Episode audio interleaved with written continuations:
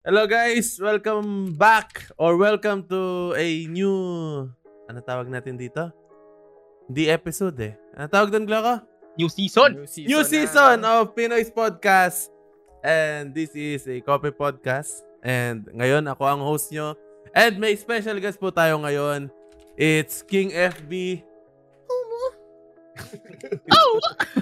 King FB, welcome sa Pinoy's Podcast. Welcome. Wala. Asa na yung King interview? Ngayon nga, kakabalik ko lang ng YouTube ngayon eh. Kasi nabusy tayo sa mga bagay-bagay sa buhay. Bumalik si Royce sa... Kailan uling mong upload, Royce? Oy, uling nag-upload na ako every 2 days na ako nag-upload eh. Kasi naisip ko kasi, wala lang. Parang masaya mag-upload.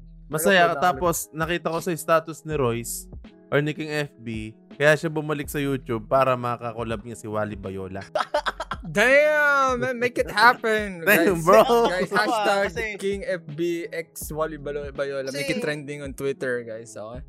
Ako kasi wala na eh. Like, yung sabihin nila mag 1 million silver play. Parang ano na lang yun. Pag tumatanda kasi parang material na bagay na lang yun eh. Oo, gusto ko. Awa! Hindi ko lang alam yun. Material na bagay na lang yun eh. Kaya, ako gusto. Tumatanda na tayo eh. Ayaw magpakita.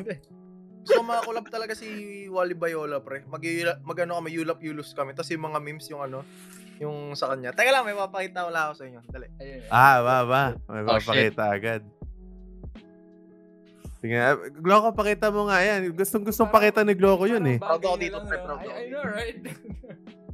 Kumbaga, ano kasi ako, art person kasi ako, pre. Art person. Ay, parang alam na yan! Oh, damn! Starry night to, pre. Putang ina. Banggo. You look closely, you can see some magic. Wait, actually, di ko makita niya. It's the Starry Night. Oh, mighty Van Gogh, pero there's something else. Van Gogh. There's something else in the freaking image. Ano yan? Di ko makita. Di alam. Bayola Night. Putang ina mo! Oh my God. Di ka namin dadalhin sa art museum. Di mo nakikita. Putang ina, I'm so uncultured, man. Si Wally, oh. You're not belong here. Wait, kaya nagpinta niyan. Go, ibenta mo na yan. I-mint mo na yan. Wala, NFT yan, gago. Old man! May bibili niyan. For sure. Seryoso, I'm so uncultured. Di ko ako i-refer. Old man. Precious collection ko dito sa kwarto na hindi mo papalitan ng ano ko. Kahit anong material na bagay. Di, ano lang to, niregalo lang sa akin to ng scholar ko.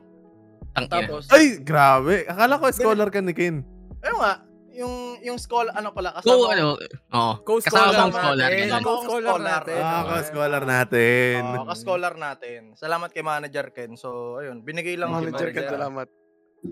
So, guys, by the way, sa lahat ng nanonood, pag-uusapan po pala namin ngayon is all about NFT, but especially on Axie, dahil lahat po kami dito is scholar ni Ken. Hindi.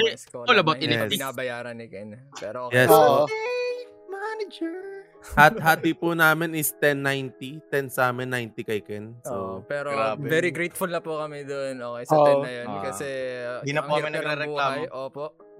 Kasi yung iba dyan nagpapakahirap at walang ano. So, yung 10% na yan, blessing na po yan. Okay. Saka, ano di po exploit yun. Di po exploit. Definitely not.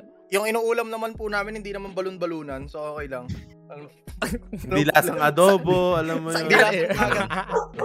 Ano ka, superhero? Hindi naman lasang superhero yung kinakain namin. So, safe na din po. At least meron. Ano ka, pinatuloy ka, wala kang sweldo para makuha pangarap mo. Hindi ka pa ano, di ba? O para sa pangarap mo. Ox. Di ba? Ox. Yung dalawa, di makaget-hanip kayo. Ako, pinasa ko yun. Pinasa ko yun. Ako, tsagaan kong basahin yun. Hindi lang ako nag-react. Hindi lang ako nag-react. Alam mo, yung post nung isang sagot, parang 2016, para sa pangarap. Gets? Oo, nakita ko yun. 2016 version. Pero by the way, Sa mga hindi po na-gets dyan, search nyo lang sa FB. And then, kaya natin kasi pinag-uusapan yun, kasi konektado sa NFT yun.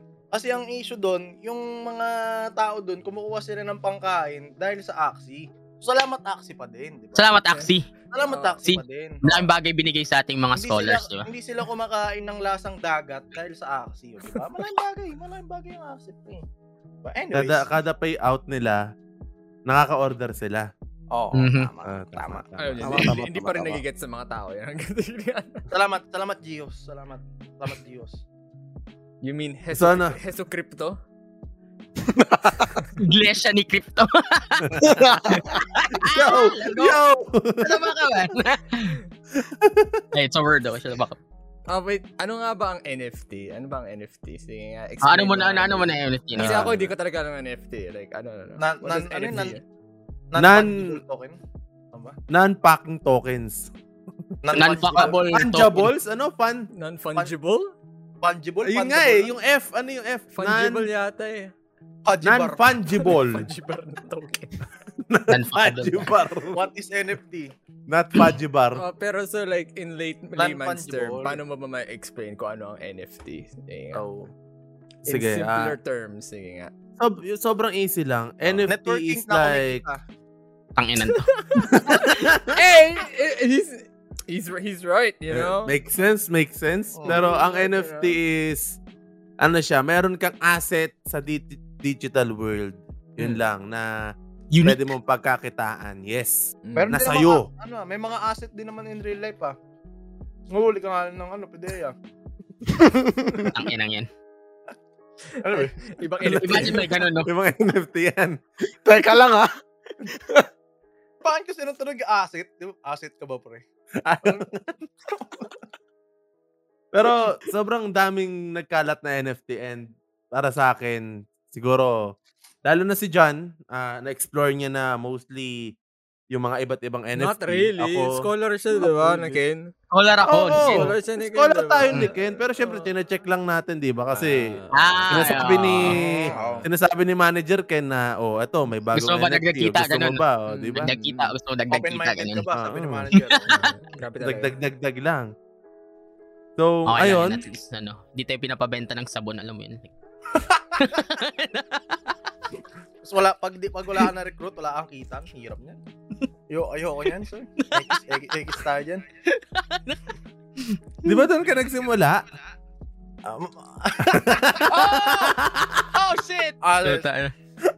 Sige. Kung pwede natin nasama sa storytime. Storytime, kaya ako medyo umay sa ganyan. Kasi dati kasi nung high school ako, hindi naman kami mayaman. Hindi naman ako mayaman nung high school ako, elementary.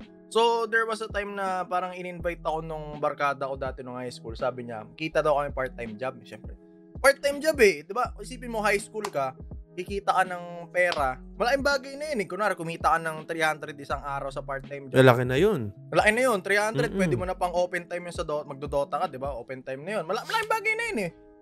Even more, may pancit canton na yun. May itlog pa. May pangkain pa sa magulang mo. Malaking bagay na yun eh. So, ako, ginawa ko, sama ako sa kanya, di ba? Ano daw kami, magko-coding daw kami. Tapos nung nakarating na kami doon, sabi ko, bakit parang ang daming tao? Tapos, in-explain, magkakapera daw kami, ganito, ganyan. Magbabayad daw kami ng 4,000 nata. Sabi ko, syempre, bata pa ako noon eh. Naisip ko parang, sagot na sa kahirapan ko ba to? Parang, makakabili na ba ako ng sports car pag sumali ako dito? Kasi, piniplex eh. Eto, si Appline, nakabili ng sports car. Dati, nakatricycle lang to. Ganun, di ba? Sumali ako. So, TLDR, yung ipon ko simula first year ako hanggang second year, parang isang taon ko inipon yung 4,000 may get. Kasama na dun yung bigay ng ninong pati ninang ko. Pinasok ko sa networking. Tapos, binigyan ako sabon. Tapos, after 1 month, wala pa rin akong kinikita. Sabi ko, nasa yung pera ko. Tapos sabi nila, kailangan ko daw mag-recruit, tapos benta yung sabon. Wala, kinamit ko na lang yung sabon, lumipad na yung pera ko. Yun. Na 2 years na sabon. Hindi ka man lang linibre doon sa kape? Wala. Ginawa nila, kunwari ito yung inumin, lalagay nila sa gitna ng table, tapos mag-uusap. Dapat doon pa nga lang, alam ko na scam na yun. Kaso, ang norms kasi ng Pinoy, madali tayo mascam kasi gusto natin ng easy way out eh. Which is totoo naman eh. Ano tayo, mahilig tayo sa MLM, di ba? So, sumali ako. Walang bumalik. Thinking about starting a podcast but worrying about recording, editing, and such? I only believe in one platform for podcasters to rely on. Anchor. You can download it from the App Store and Play Store or access it from the website at www.anchor.fm for free.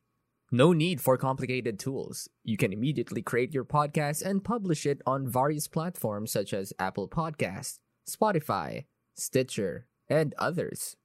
Sounds easy, right? Use Anchor, the easiest way to make a podcast. Ano yung MLM? Parang multi-level marketing. Kasi may level-level eh. Pinag-uusapan natin yung networking. Hindi lang ako mag-isa dito ha. Oh. Ano yung SWA ba? Anyway, NFT po pinag-usapan natin. Ano yun? NFT po pinag-usapan natin. Pero yun, nire-relate lang namin sa MLM. Nire-relate lang. Relate lang yung background. Ako, kung gusto ko i-share na yung, ano, yung NFT, like kung anong NFT para sa akin.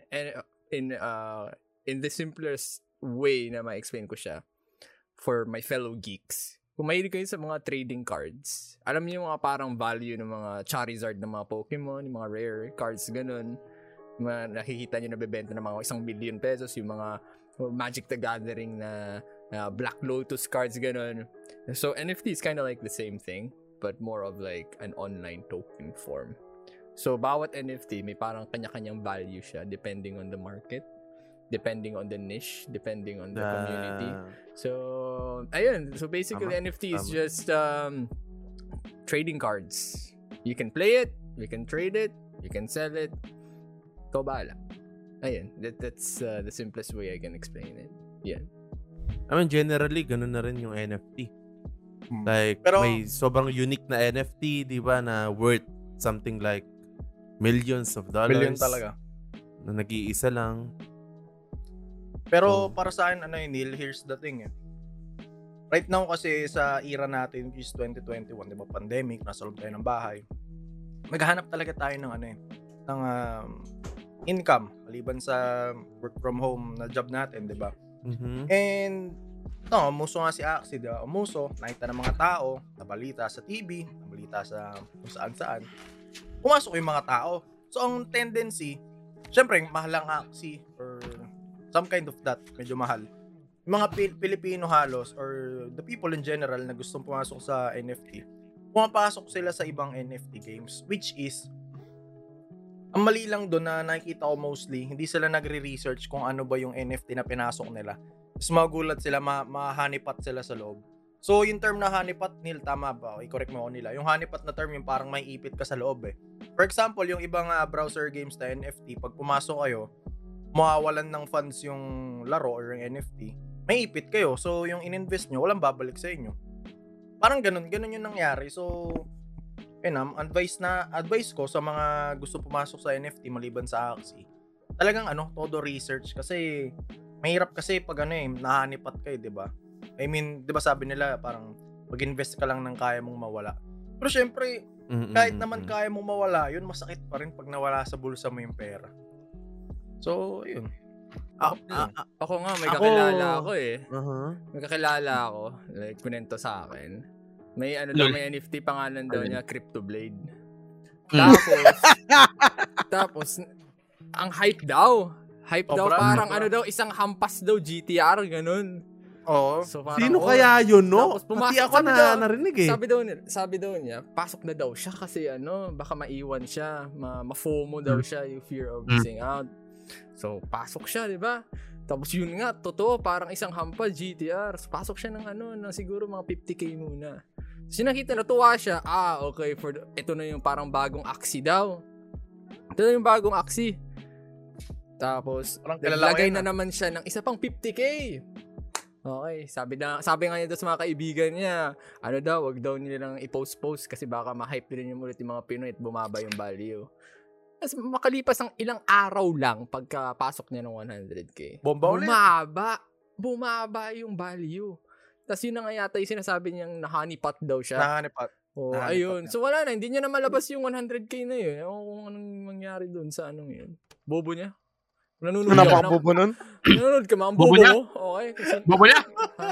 Bobo niya? Ah, yun na. So pumasok na nung nag-peak yung presyo, tapos after ilang days bumagsak, wala na, di na mababawi. Mababawi mo lang pag mas mataas doon sa peak price, okay? Di, sino kaya yun? Ang bobo nun. Pang ilang bad investment niya na yun? Grabe. Oo nga. Grabe yun. Lumalabo ba? Yan.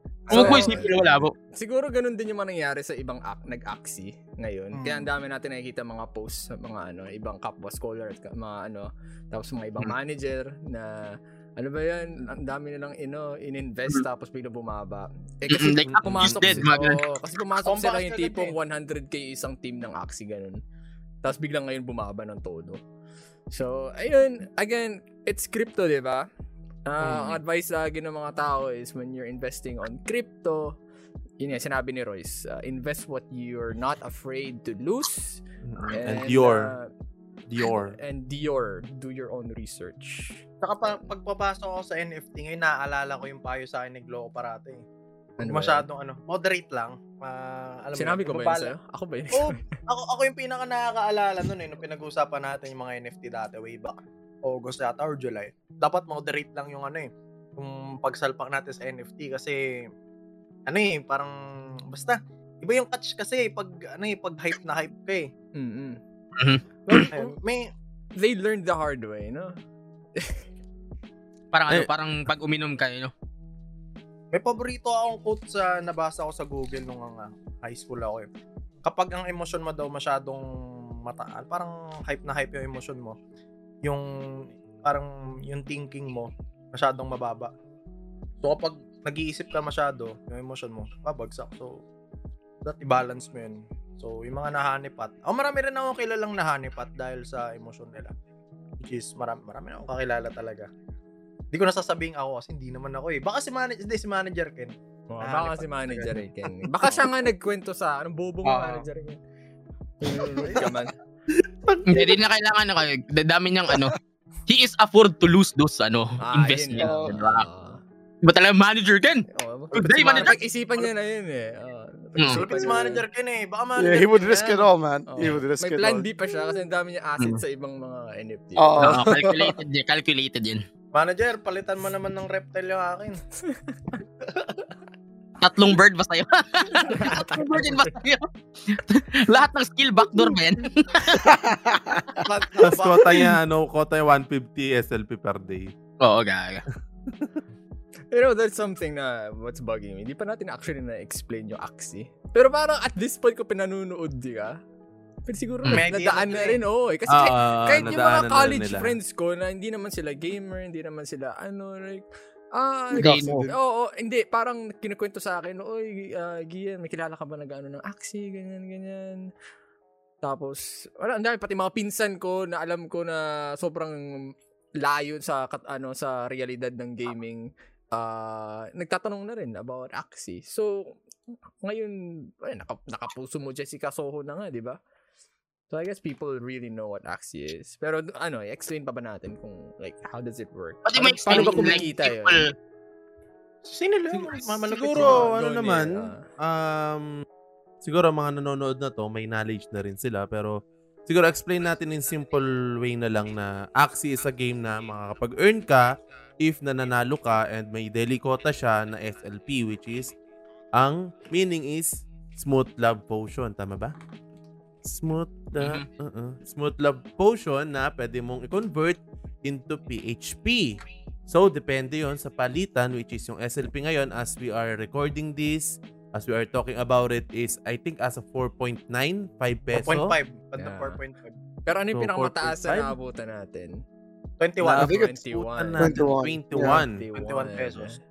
Pero, ito... 19? Wag niyo po guys i-message si Ken na good morning manager. So good morning Jen. Ano lang po namin 'yon. Good day manager. Pag-uusapan talaga namin is about yung paano kami nakapasok sa Axie and ako pinilit lang ako ni Gloco that time pumasok. Kung hindi niya ako pinilit, para maging scholar ni Ken. Iwan ako. Para maging scholar ni Ken. Para maging scholar ni Ken. Kasi ayaw kasi ni Neil. Iba kasi yung scholarship ni Ken. Kailangan namin magbayad. Oo. Sabi ni Neil, ayaw ko muna mag-scholar. Dami ko ng utang eh. Crazy. Kaya ano, i-share lang namin yung context na yun, guys. Ha? So, beware or mag-iingat kayo. Siguro lahat naman may idea na sa Axie ngayon habang pinapanood tong video na to, eh, di ba? Beware lang kayo sa dalawang bagay kapag maghanap kayo ng scholarship. Number one, huwag kayong papayag na mag-i-scholar kayo tapos magbabayad pa kayo ng cash. Diba? Kasi may mga ano wala naman tayo nasasagasaan kasi wala naman ang babanggitin na pangalan, di ba? May mga napakikita ako sa Facebook na kailangan mo magbayad ng 50,000 para maging scholar ka. So parang okay, kita. Ay, gets ko man. Bakit ka magbabayad ng pera kung yung pera na ibabayad mo, eh kaya mo nang bumili ng team tapos ikaw yung boss sa sarili mo? Ang malala pa dun, may lock-in pa siya ng 2 years. Weird din, no? Ginawang corporate na. O parang OJT na ang laki ng binayad mo po siya. Tapos ang pangalawa naman, mag-iingat kayo kasi syempre na-hype na kayo, naghanap kayo ng manager. Kalawat ka na, naghanap kayo ng manager. Minsan makakatagpo kayo talaga ng foreigner na manager. Ay, tapos sa mangyayari. Ito yung uso ngayon eh. As in, uso ngayon eh. Ang mangyayari, sige, kwento na natin kay Glocko, kay Chris. Sige, go. Ang nangyayari kasi ngayon, sobrang dali na lang maghanap ng manager sa Discord. So, di ba? Kasi sobrang daming ano talaga, di ba? Daming ano. Kung merong scammer ng SLP, meron ding scammer na manager. Ang gagawin, papalaro sa iyo yung Axie ng 14 days. Ngayon, syempre 14 days payout na eh, di ba? Yan na, payout na. Parang bigay na ng sahod, bibigay na sa yung sahod. Ang mangyayari, lalabas na lang pagbukas mo ng Axie, team validation failed, tapos binlock user ka na nung manager mo. Ibig sabihin, naklaim niya na yung pinaghirapan mo ng 14 days, tapos inalis niya na yung Axie sa account. So, ibig sabihin, tinakbuhan ka. Parang hindi ka binayaran sa serbisyo mo. Kasi wala ka namang control sa Axie mo kapag scholar ka lang eh, di ba? Like, hindi mo control yung pag-transfer, yung pag-claim. Talagang nakakatakot maghanap ng manager talaga na hindi mo kakilala. So, ang tendency, maraming nagpo-post sa Facebook ngayon na tinatakbuhan sila ng mga manager nila after 14 days na hindi na nila mahabol yun. Sobrang sketchy nga, di ba? Kasi kausap nila sa Discord, walang avatar, walang kahit ano, and then parang wala na silang pake, hindi sila nagba-background check, bahala na to, basta may scholarship ako, ganun. Siguro good to better din yung hates, like sige, so 60 sa'yo or ganun, alam, parang ganun, yung parang ma-hype ka talaga na kunin yung scholarship. So, ayun, yun. I mean, it just goes to show na parang pagdesperado na talaga yung mga tao.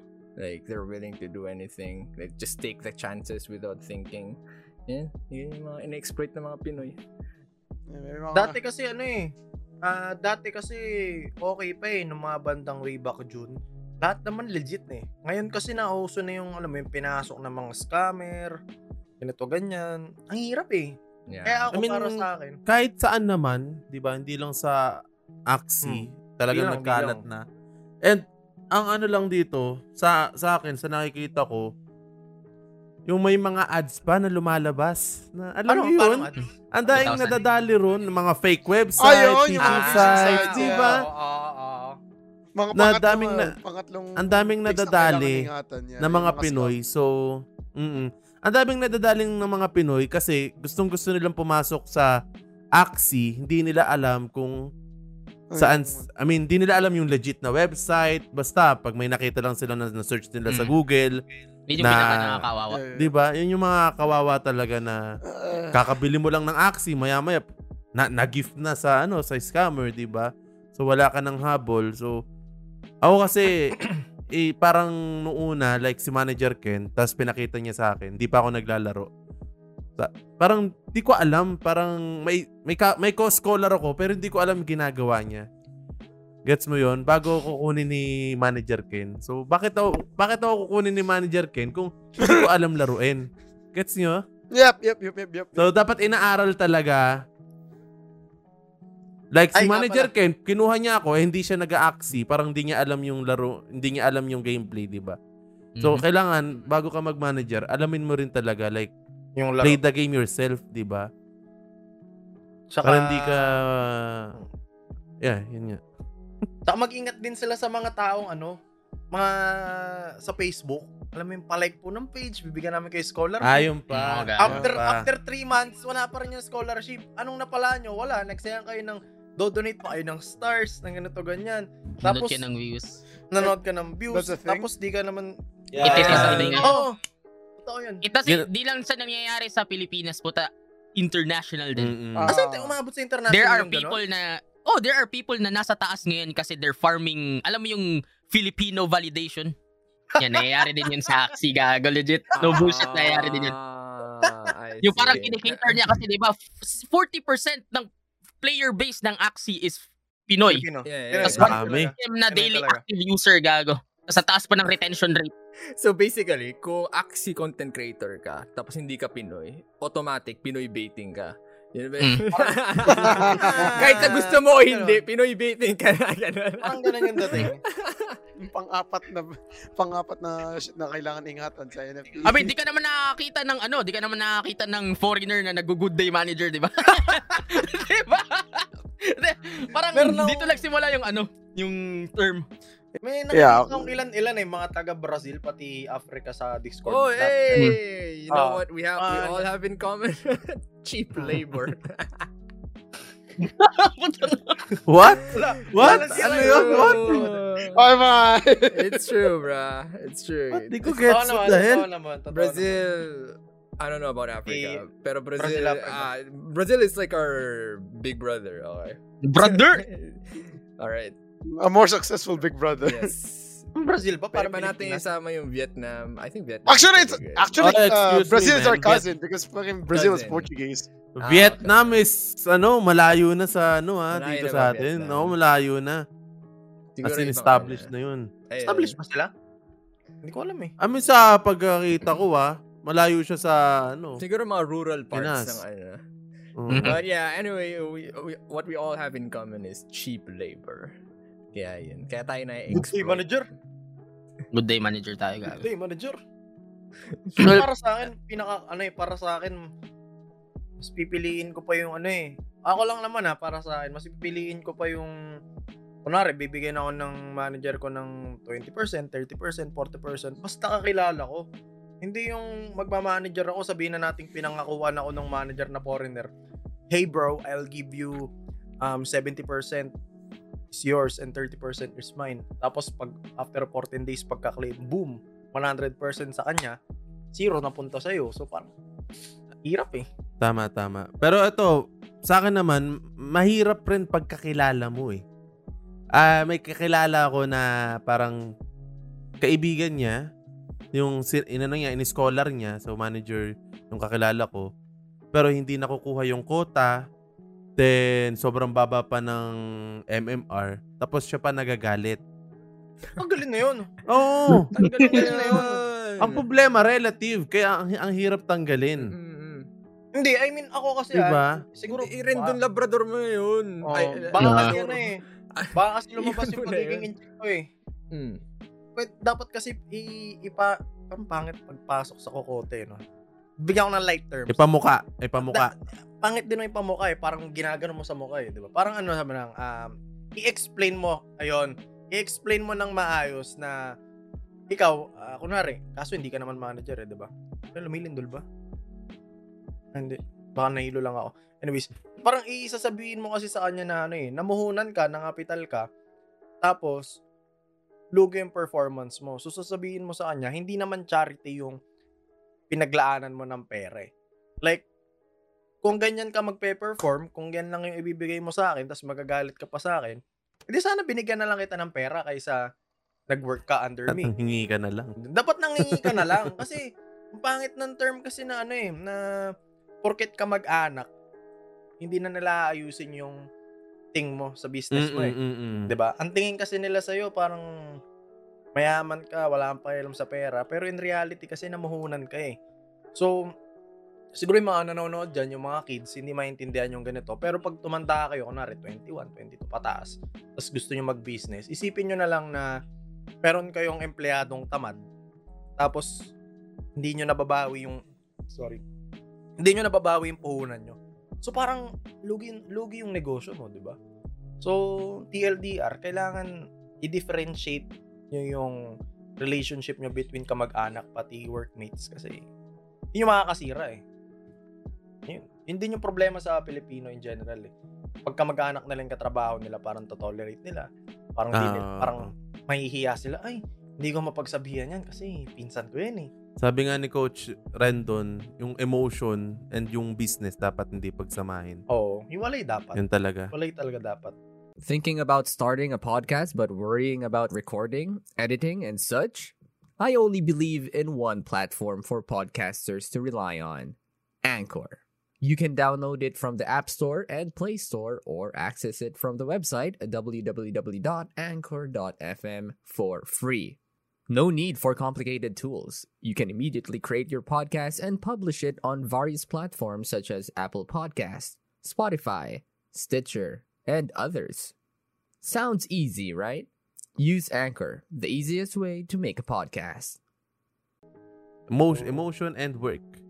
Pero let's talk about naman sa mga kay Chris, kay John, sa atin lahat.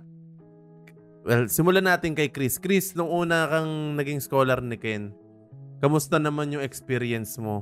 What do you mean? Kamusta yung experience? And like, ano ba yung team mo na binigay ni Ken?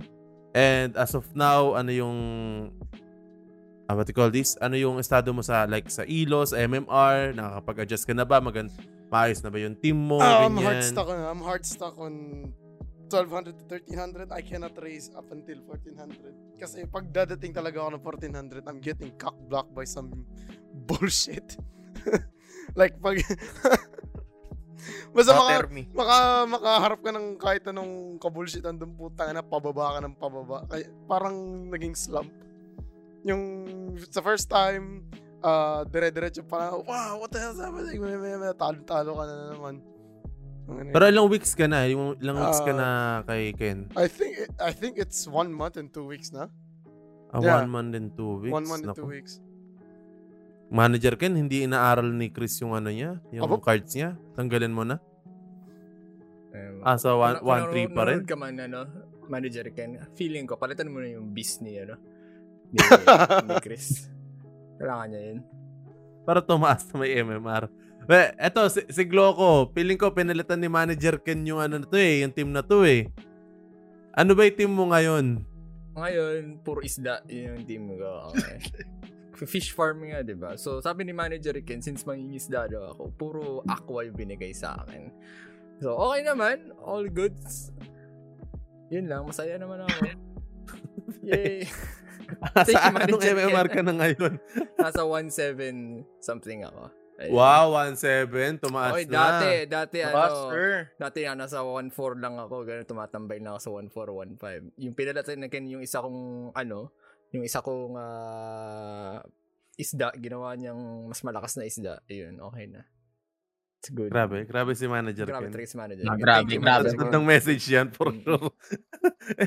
Thank you. Ikaw, Royce, tol.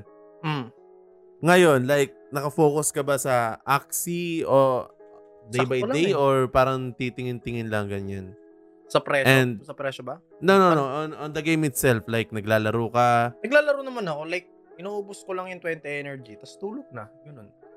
So, parang kinukuha mo lang yung daily quota? Oo. Not unless na babagsak ako ng 1K MMR pababa, which is hindi naman nangyayari, di ba?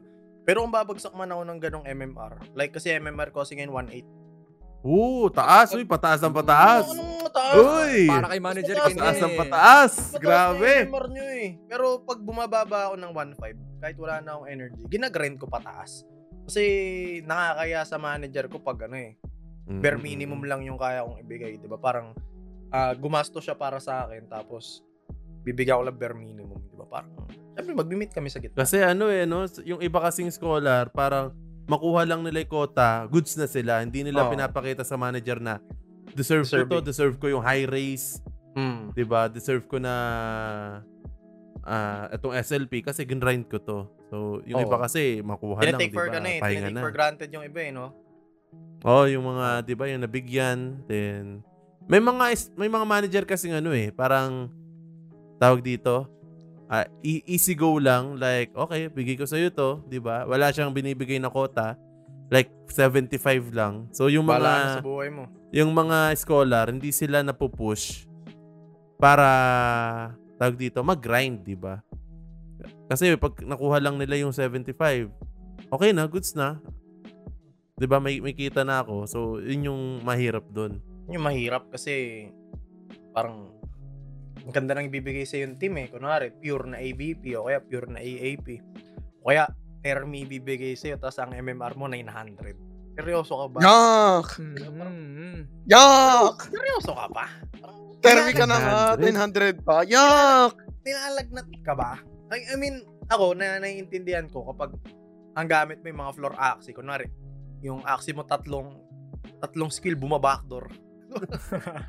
Puro bakit na. O kaya, tatlong skill mo, yung zero energy. Maintindihan ko yun, nabababaan ng MMR na 500, 600, 700. Pero kung binigyan ka naman ng matino, tapos MMR mo ganun kababa, parang nilalagnat ka ba? Okay ka lang. Parang ganun. Mahirap, mahirap lang. Yun lang yung may opinion ko.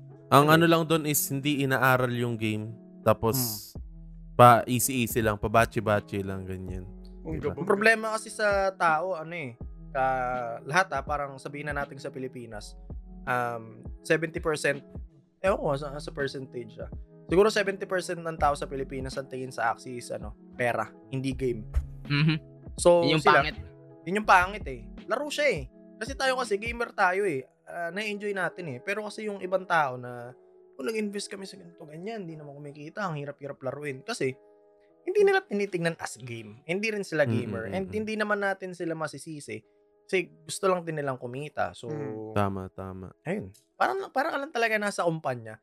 So, para sa mga hindi gamers na nanonood, na gusto nyo mag-Axie, think of it as parang kumpanya na kailangan nyong aralin or may training para kumita kayo ng pera, para ma-raise yung sahod nyo, di ba?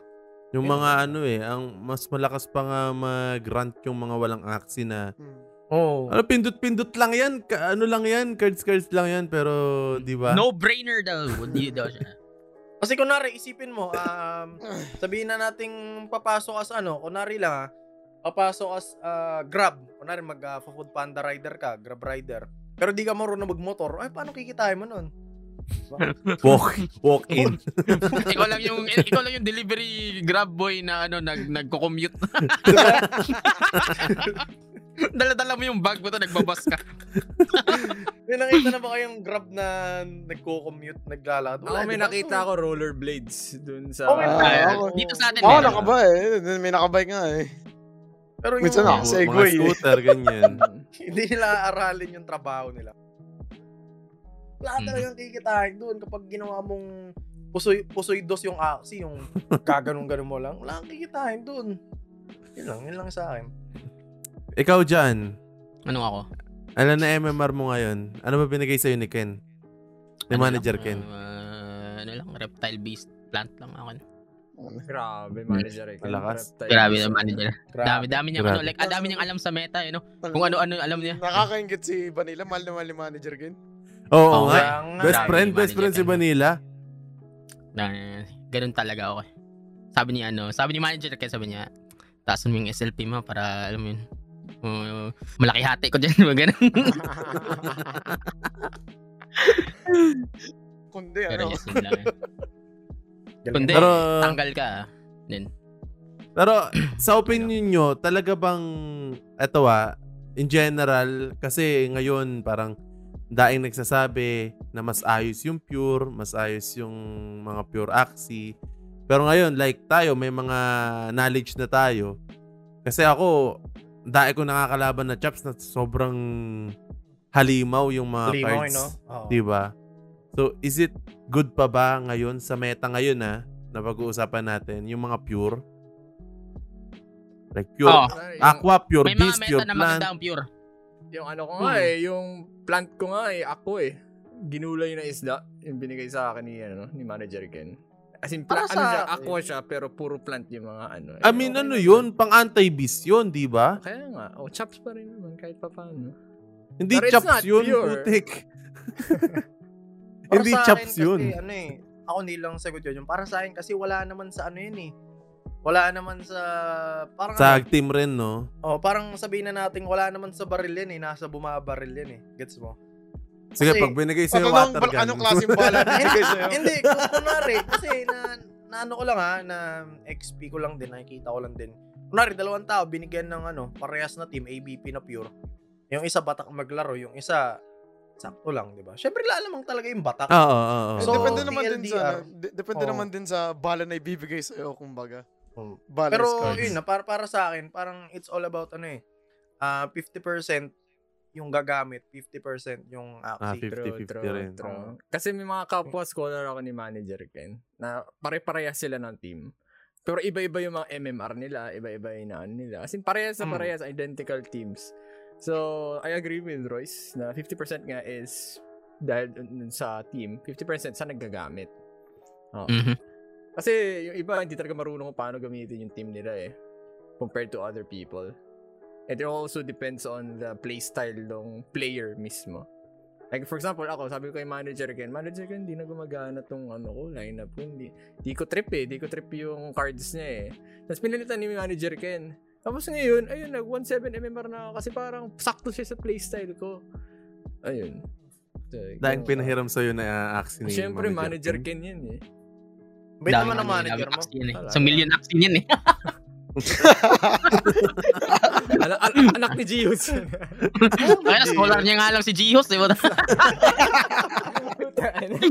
Okay, Manager Ken! Good day, Manager. So, ato, ngayon, yung SLP, tingin nyo, bababa pa kaya siya? Ako, hindi ako maano. Sobrang hirap kasi, di ba? We cannot tell. We cannot tell nga, di ba? Basta magana yan, maglalaro-laro na lang yan sa 5-7 or 4-9. We don't know. The thing is, may lower. Ano pa rin, di ba? Kailan tayo nagsimula ng SLP? Di ba 6? Around 6, yeah. Around 6, di ba? Nagsimula tayo 5.5 eh. 5.5 tayo dati. Si Royce nagsimula 5.5, no? Ako, nung pinilit ako ni Gloco na ipasok kay Manager Ken, tangina, mga nasa 11, nasa 12 na yung SLP bago ako kumagat. Pero bandang ganun yung SLP nung... Pero grabe tayo. Nga yung ano, di ba? Yung nagsimula tayo noon na talaga yung mga presyo ng... pure noon asa 6 digit, di ba? Mga grabe virgin. Yung... Tapos ngayon, na bumaba. Ewan ko lang kung bare months na ngayon. So sa lahat ng nanonood dyan guys, bull market means lahat is nagtataasan ng mga crypto. And feeling ko bear market na ngayon, which is nagbababaan na lahat. And sobrang gandang opportunity. May both ways yan eh. Magandang opportunity, di ba? Bull run na pataas. So pwede kang what you call this? Pwede kang pumasok kasi pataas eh, di ba? Pero kung bear market naman, pwede ka rin pumasok kasi sobrang baba. Pero hindi mo alam kung kailan tataas. Yeah. Yun lang yun. Problema so, kasi sa ganyan nila eh. Para sa akin lang naman, parang medyo hindi gumagana yung technical analysis kasi sa Axie. Kasi, ang basehan kasi ng SLP price kung ilan yung nababurn araw-araw eh. Ba?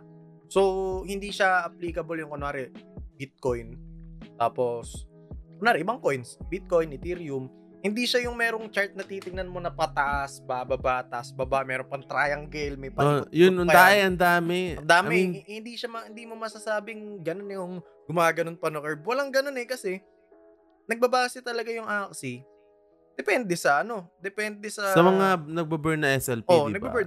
Di ko rin magets kung bakit nadadamay lahat ng coins pag bumababa yung mga top 10 coins like yung Bitcoin, Ethereum, di ba? So, talaga nahahatak sila pababa. So, yung mga technical analysis, parang, alam mo yun, di ko alam kasi alam sa technical analysis eh. Parang, inaaral ba talaga nila yung for sure, inaalaw nila yung pattern, yung mga... Ang dahil kong nakikita, lalo na nung nagkaano pa ako sa mga iba't ibang coin. Like yung Dogecoin, ganyan, di ba? Sabihin na natin. Diba? Di ba tumaas yun? Tapos nung nadismaya yung mga tao sa announcement ni Elon Musk. SNL ba yun? Oo, sa Saturday night. Naalala ko yun. Grabe. Nung araw na yun, na-FOMO na ako nung araw na yun. Sabi ko, dami kong piniem ko si Neil, piniem ko yung mga barkada ko nagdo-Dogecoin. Sabi ko, paano ba pumasok dyan? Paano ba yung ganito ganyan? Kasi bago lang ako sa crypto nung panahon na yun eh.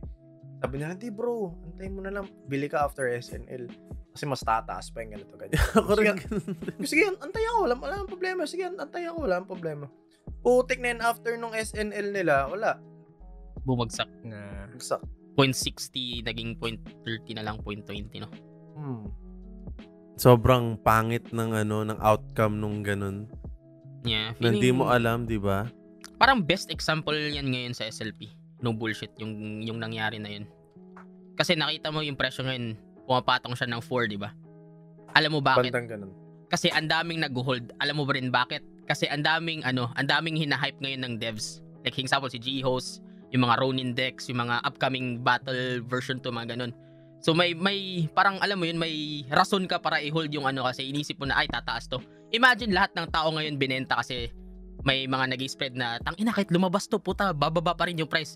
Sabay-sabay nagbenta lahat ng 4 tas alam mo yun, like how market works, like pataasan or pababaan ng presyo para kasi gusto mo mabenta agad na ayaw mo ma-loss ka ng 0.5 or mga ilang centavo lang.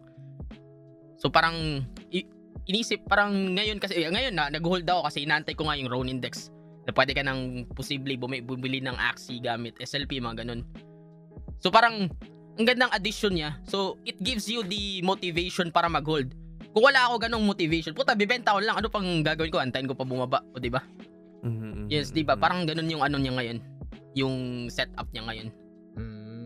Pero ang tanong kailan? Yun yung sobrang ano eh, di ba? Kailan lalabas yung mga update ng Axie. Like, ito kasi, sabihin na natin, sa CryptoBlades, sobrang dami nilang nilalabas ngayon. Pero still, putik, isang palo, magkakautang ka pa. Yes.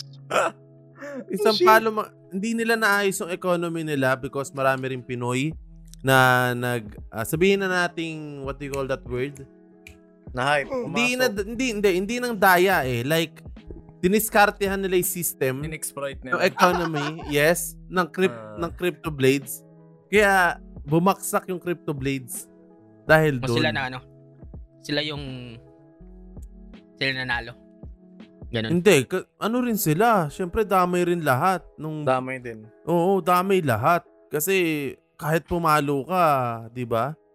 Ala ka nang kikitain eh. Depende na lang siguro, like mga 50 accounts ganyan, siguro may kikitain ka pa rin doon.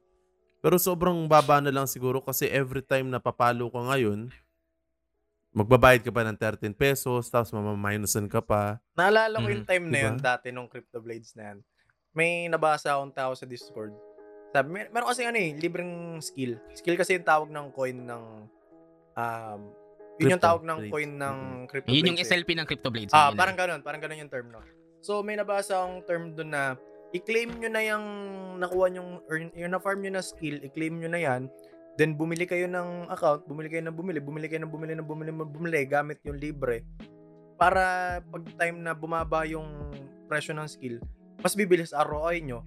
So, walang tumama kasi kahit na meron kang 80 na account ngayon or sabihin natin isang daang account, hindi nga makapalo eh. Hindi rin maka-withdraw. Nanganipat talos lahat.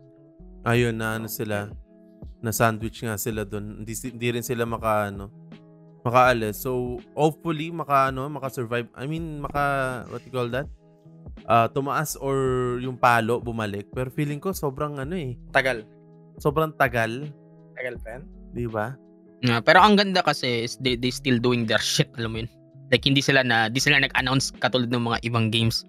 Hindi pa siya nag-rogue. Oh, grabe yun. Grabe yung mga announcement na yun. Can we talk about rogue pooling para maging aware na rin yung mga tao? Ah, yes. Like, yes. About other NFTs kasi I'm pretty sure a lot of people out there right now, hindi sila makapasok sa Axie, hindi sila makapasok sa ibang ano. So, ang dami naglalabasan ng mga bago. So, what are like the red flags or what are the things that people should be looking out for pag may mga bagong NFTs dyan? Kung papasokin ba nila or hindi. I mean, we can keep saying na, oh, do your own research and stuff, pero para sa inyo, ano yung mga parang mga do's and don'ts? Ganito yan, no? Applicable lahat ng sasabihin namin sa parte na to kung tao ka na gusto mag-invest, sabi natin gusto mo mag-invest sa Axie, may pera ka pero di mo abot yung floor price ng Axie, so naghahanap ka ngayon ng bagong NFT na inisip mo na yun ang magiging susunod na Axie, and then since ikaw yung mauuna, tataas yun in like the next few years, you know, applicable to sa'yo. Yan, yun na yun, yes. Kasi yun ang main reason eh. Di ako makapasok ng Axie, sobrang mahal. Tapos may mga nagkakalat na ano, na bagong NFT game kasi, 'di ba? Parang inaano kasi nila, mindset nila na pag nauna, sila yung mas lalago. Parang ang ganun. Ano eh, ang ganda rin kasi bago natin sabihin yung mga ano natin, yung mga nalalaman natin. Ang ganda rin kasi because Axie para sa akin is the first NFT game. Para sa akin ha, ay, siguro may mas nauna pa doon pero ang dami mo na mga crypto. Maraming nauna doon pero Axie is the one NFT game na parang na-establish talaga nila. Dito sa Pilipinas. Dala yung nag-boom talaga, ganyan. And sobrang dami ng... Just because of one post. Na kung sino man nag-post nun. Yun, nag-post ng tungkol sa, ano, sa Axie. May nag-post ba sa Axie dati? Hindi, ano. Ang ano kasi yan is nag-boom siya sa Cabanatuan talaga. Sa hometown ko. Doon talaga. So, halos lahat ng tao doon nag-a-Axie. So, yun nga, nag-boom nga siya dahil na news na ganyan. Pero sobrang matagal na yun. Matagal na yung Axie. Ang pinopoint ko is, Axie is the first NFT na, syempre, nag-boom dito sa Pinas. Then, ayan na, nagkasunuran na. Dain ng, di ba, naglabasan na yung mga copycats, ganyan, yung mga bagong NFT games. So, ako, para sa akin, still, may ano ako sa Axie, may trust ako kasi, syempre, sila yung una. Like sabihin lang natin, sila yung Bitcoin. Parang ganun. Parang ganun sila yung Bitcoin sa NFT gaming. So yun, yung tips nga na ano, kasi ako, wala ako masyadong ano, si John maraming for sure nasasabihin. Yes. Kasi marami rin siyang NFT games. Alam. Yes. Yeah, let's si John kasi siya yung inuutusan ni Manager Ken ngayon na ano, na mag-research. So yung do your own research ako yun. So like Dior. Ako yung taga Dior niya. You know? So ano masasabi mo? Masasabi ko dito sa mga NFT games. Kasi ako isa din ako sa sabi kasi ni Manager Ken na, "Uy, pasok mo to sa CryptoBlades ganun." Sinundan ko siya. Pinasok ko din. So ako yung nalungkot sa nawalang pera kay ni Manager Ken kasi na nabobos. Parang nangyari lang dun sa kaibigan. Oo, yun sa kaibigan ko. Si Manager Ken talaga. Nawa ako kay Manager Ken. Oo, Manager Ken. Grabe. Barya lang kay Manager Ken yun. Nakakawa pa rin. Ako yung nakakawa pa rin, no? Oo, grabe. Nakakawa pa rin yun. So, ayun. Yun yung nakakalungkot na part. Kasi parang papasok ka sa isang game and then yung mindset mo is, shit, pera to, ganun. Nakakalimutan mo na gamer ka. So ngayon, parang naging main focus ko na is gameplay over play to earn. Gets mo? Like, uunahin ko muna yung gameplay ng isang laro before ko isipin nakikita ko sa laro. Parang ganun. So, ngayon parang, ito kasi na nanonood din ako ng mga inputs na iba. Like tulad ng mga live stream nila, Banob's Doggy, ganun. Maganda yung mga sinabi nila dun na parang tumatak din sa akin. You know, kung papasok ka sa isang NFT game, huwag kang pumasok sa game na may kinopyahan. Gets mo? Kasi parang ano yan eh, parang kahit anong gawin ng game na yun, kahit umangat siya, di niya malalampasan yung unang pinasok. Like para kang para kang sabihin natin, para kang para kang pumipili ng partnership from Twitch and then yung isa is Nemo TV. Out of nowhere. Saan ang mas well established yung sa tingin tatagal? Parang ganun. Tayo napunta doon. Parang ganun lang example like yung di ba? Pero bago ituloy ni Vanilla yan, ang ngayon is sabihin na natin CryptoBlades tapos CryptoZoon. Sobrang laki ng nila pinagkaparehas nila. Diba? Ang problema, yung CryptoZoon, kahit na nakawan sila, umaangat and maganda pa rin yung palo. Yung CryptoBlades, depende sa devs eh. Diba? Depende. Kasi sa CryptoZoon, hindi nila ginawa yung one skill na free. Mm-mm. Hindi nila ginawa yun eh. So, kahit na nakawan sila ng milyon-milyon, na tawag nila dito, naayos pa rin nila. Mm. So, yun yung diba? Ano. I mean, tingnan mo yung tingnan mo yung ML. Oh. Diba? Gets niyo ba? Alam mo na na-mention niya. Na-mention niya doon. Are you really gonna segue this? Of course. Of course I would. Hindi, yun nga sabi kasi, sa ML kasi, siya yung una. Na mobile game. Na mobile. Sa mobile. Kaya, nag-set siya ng ano kahit ano siya. Kahit gaya siya. Like, no bullshit po. Gaya talaga yung hype din. Pero ano eh, nag-set ng ano eh, ilang una eh, di ba? Oo. Ibang platform siya, ibang ano siya. Isang handheld device. Kaya, pero yun nga, ginaya like sa Dota, sa League of Legends. Pero yes, computer naman yun eh, so di ba? Malaki rin ng ano. In fact, that's it. We don't talk lang about... Yes. Iba na yan. Tuloy mo dyan. Dito. Ngayon, dito, yun na, yung nakwento nila, yung CryptoZoon, saka yung CryptoBlades. Ang nangyari kasi doon, yun yung ano ngayon sa NFT gaming daw is may mga nagsisilabasan na game, sila yung gumawa ng sarili nilang genre. Tapos yung una, dalawa lang yung pagkakaanuhan niya, mangyayari sa kanya. It's either magbo-boom siya and then siya yung magdo-dominate sa genre na yun, or siya yung tatangkin ng lahat ng bullshit and then may susunod na yun yung gagawin ang hindi gagawin ng una. Mm-hmm. Gets nyo? Parang ganun. Tapos yun yung magbo-boom. Ganun, parang ganun yung nangyayari. Yun. Correct. Diba? I mean, tayo bota, scholars lang tayo, di ba? Alam natin yung mga masamang di ka nais na magandang sa CryptoBlades. I mean, parang, shit, ba't nyo ginawa to? Ganun, parang ganun. Yeah. Pero nasasaktan tayong apat ni Gloco at ni Royce, ha? Nasaktan ako sa kaibigan ko kung sino man. Oo, grabe. Kasi sobrang sakit. Sakit nun. Yung pinakasok niya doon, nakailang team sa Axie. Oo. Nung tuwa pa sana, like, ay, gagang, ganda nito. Ganun. Hampas, ganun. After 1 week, buta, iyak ko. Ay, isang hampas angel. Kanong realidad na ba? Sabi nga lang, baka nga quick, di ka pa mabibig. Baseball na lang yata. Unang hampas, BTS meal agad. Oh, God. Ngayon, wala na eh. Alam yung, ikaw pa yung nagbibenta, ikaw pa yung magbabayad, parang ganun. Nagbenta ka ng isaw, babayaran mo pa yung bumili. Hindi na play to earn, play to lose money na. Play to play na yun eh. F2P. Yeah.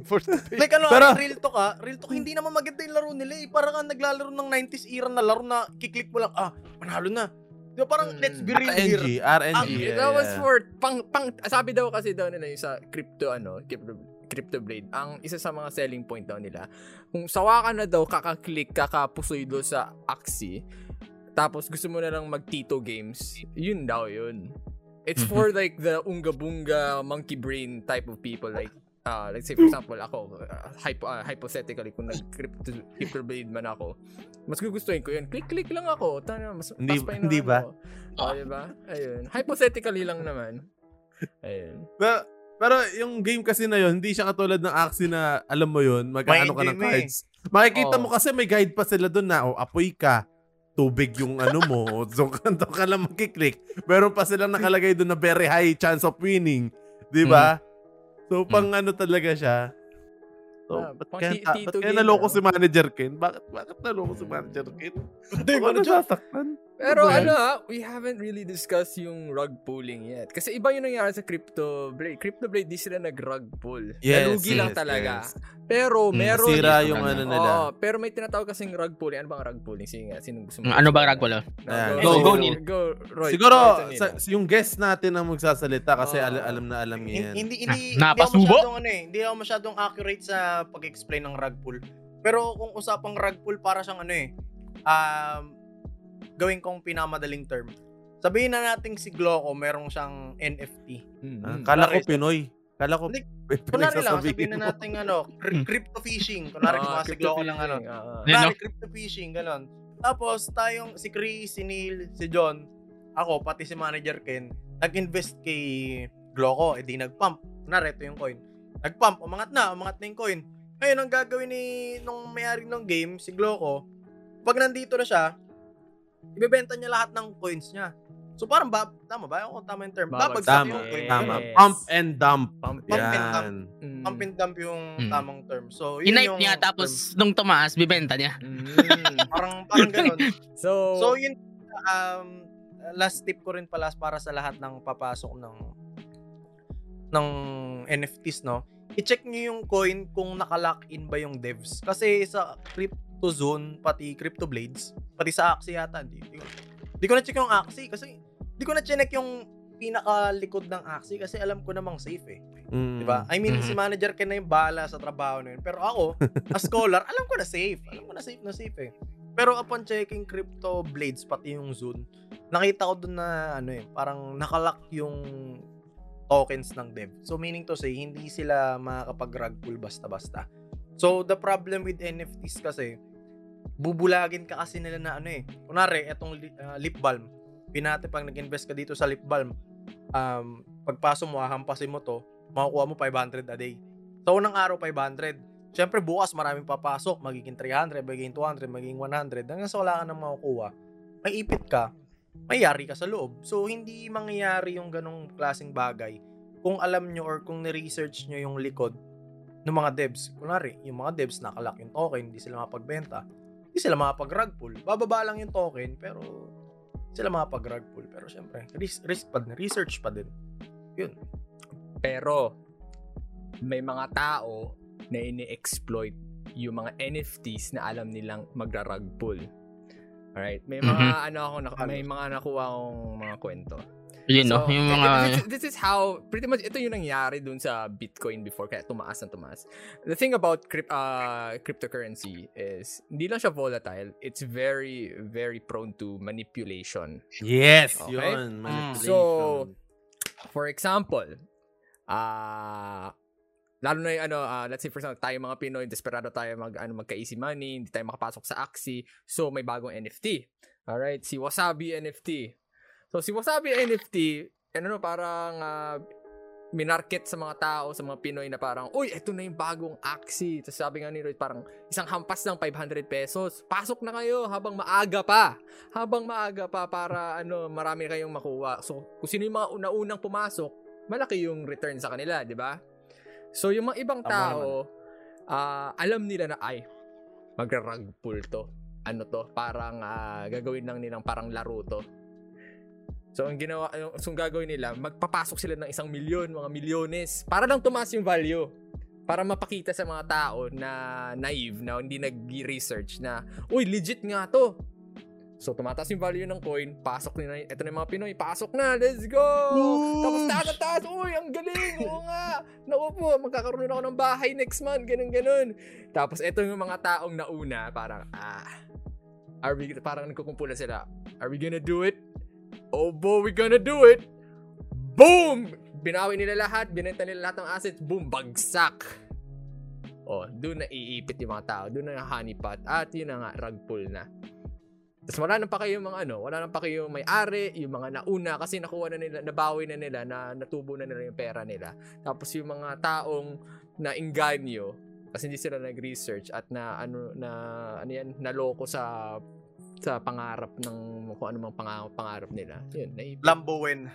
Hindi ko alam kung ano yung isang NFT game nga na nakalagay pa sa website nila na you've been scammed. Hindi, parang thank you. Na nag-rug pull. Thank you for your money. Parang ganun. Thank you kids. Parang ganun. Oo, yung gago. Dragon something. Ewan ko, basta. Hindi, ayun yung gumaya sa CryptoBlades. Yung... Nakalimutan ko na. Pero yun nga, isang yung rug pull. Yeah. So, ingat kayo sa mga ganun. Okay, yung mga bigla ang taas, yung sobrang bilis tumaas. Naku, pag ganyan pa lang. Giggles yun. So, and, eto pa, idagdag ko doon, yung sa mga rug pull na yan is, wag agad kayong maniniwala sa white paper nila. Oh. Yan. Ano ba yung white paper na yan? Yung road nila, roadmap nila. So, sobrang nakikita mo sa website, sobrang legit, sobrang, promising. So, may sobrang laki rin ng risk kasi hindi mo pa talaga nakikita yung, yung pinaka-game. Roadmap pa lang, diba? So, yun rin. Sobrang prone rin nun. sa mga rug pull. Akala ko sabihin ni Royce kanina, rug pull, simple terms, Pinoy. No, grabe ka naman sa mga Pinoy. Grabe ka naman sa Pinoy. Grabe ka naman sa Pinoy. Pero we're one of the most exploited na talaga.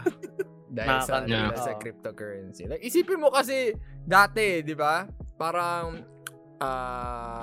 ito yung reality nung panahon na 20 pesos or 10 pesos yung SLP. Kalahati ng buwan na inano mo, na binigay mong oras sa Axie, tinalo mo pa yung sweldo ng mga nasa hospital, ng mga nasa corporate, ano, di ba? So ako naisip ko, ano kaya? Anong mangyayari dito? Mawawalan kaya? Mauubos kaya? Baka ano, sa next survey sa Pinas, makikita nila ang baba ng employment rate. Pero yung happiness, ano, what do you call, survey naman, tataas yung happiness ng mga Pinoy. Bakit kaya maiisip ng gobyerno? Yun pala, lahat na nag-aksi. So, I mean, like, ako, I was hoping na tipong, kung makita man ng gobyerno yung potential ng Axie, this could be an eye-opener for them. Not to like, pumasok sa Axie. To regulate Axie, no. Not to regulate Axie, but to actually improve yung, what do you call this, yung work environment dun sa... Yung payment mga, ng mga ano, sa, ano, no? Sa corporate at sa mga private entities. Okay. Kung yung itong cryptocurrency na to, talo pa yung sweldo na binibigay ng mga professionals natin, dapat tapatan natin yung sweldo na yan. Ganun. Yun yung sana yung gusto kong mangyari. Eh, iba yung ginawa. Wala, ibang ginawa. BIR was like, okay. No. Oh, well. Para sa akin, ano eh, parang... Ano? Sabi ni Gloco na ano, okay, nasasabihin ko lang to. I mean, yung sabi ni Gloco na eye-opener sa gobyerno. Oh, open ba talaga mata niya? Dude, that was me being hopeful, dude. That was me being hopeful. Alright. Maasa ka pa? Nah. Pero, ayun lang. I get you, man. Yeah. Oh, wait. We got you. As much as I want to talk politics, we're not talking about that. We can't. Anyways, back to Axie Infinity. Axie Infinity? Oh yeah, back to Axie Infinity. Like, dating like yung sinabi nga ni Vanilla, gameplay muna bago yung play turn. Like, dati parang sabi ko, parang di ko naman trip tong larong to eh. Kaya sobrang tagal ko bago pinag-isipan. Sabi ko, this game is gonna be a fucking chore. And nung nalaro ko na konti, it's slowly becoming a Chris game. It's slowly becoming a Chris game. To the point na nabibisit na ako pag natatalo. Parang Dota lang, di ba? Kung may competitiveness ka rin kasi, kaya talagang, di ba? Kaya minsan, sinasabi ni manager ko, shut the fuck up! Kasi sigaw ako na sigaw pag lagi ako natatalo. Well, buong kapitbahay namin, ano eh. Rinig yung sigaw ko pag naglalaro ako ng Axie. Para sa akin, ang kinagandaan ng Axie, ano eh, para sa ating mga gamer, para kasi siyang Pokemon eh, kung naglalaro ng Pokemon. Yeah. So, yun. Mga cards game, ganyan. I'm diba? Just happy it's not a monkey brain na game. Like, dati pwede mo po siya iunga-bunga eh. Ngayon hindi na eh. Tutapin mo lang. Oh, like parang random bullshit go. Pero ngayon hindi na eh. Parang mapapayugi-o ka na eh. Ganito na ako maglaro ngayon eh. Kahit 1,000 MMR. Talagang may, alam mo yun? Oo. Oh, paisip ko, titiran niya ba yung bird na to sa aking aqua? Mag-aqua ba ako para di niya matamaan yung, para di niya mapatay yung aking aqua? Yung bird na yun. Kaya nga guys, ang Axie Infinity may isa ring, secondary name. Anxiety Infinity. Alam mo guys, ako, kinakabahan ako. Every time na mag-a-arena ako, kinakabahan akong i-click yung arena button. Pero sa nagdadala mong isip ako, is today the day? Parang, is today the day? Kasi hindi mo alam eh. Parang unang labas pa lang, puro mga termina ng mga Namekians, pucha yun. Pag ganun ayoko, sira na araw ko. I mean, ano din talaga sa Axie eh. Sabihin nating hindi lang sa, sa players, like sa teams rin talaga. Like, kahit ABP ka man or kung ano man yung team mo, pag may nakaharap ka talagang, sabihin natin magaling gumamit ng Terminator, di ba? So, sa lahat po ng di nakakalam dyan, Terminator is kahit anong class, like kahit aqua pa yan, or bug, or reptile, basta yung skill card niya or skill set niya is champ, Sticky Goo, Lagging, and ano isa? Torny Caterpillar, diba? Yun yung ano eh. Yun yung, ewan ko bakit nabansagan Terminator yun kasi dahil diba natutustan siya, ganyan. Tustan ka, diba? Kasi nakapatay siya, nakakapatay. Ganyan, agad. Mahirap patayin, ganyan, diba? Nung pumasok nga tayo po, 200k isa nun eh. 120k. Yung isa nun. Yeah.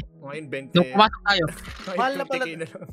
Mahal na pala dati pang Terminator. Akala ko isa lang yun na, yung isang Axie lang, yung 120k. Isang Axie lang. Pero ngayon kasi na sobrang daming lumalabas na pang-counter na. Eh kasi nag-breed na yung mga tao, madami. Diba? Dumami yung ano. Like shooting yung... song lang, ganyan. Hotbot. Yun yung pinaka-isang counter ko, hotbot. Para wala ng chump. Kasi depende rin naman sa gameplay nyo. Mm-hmm. Ngayon, yung nauuso ngayon sa meta, kung pag-uusapan natin meta, kasi kita nyo naman, most of the top players sa Axie is Pinoy.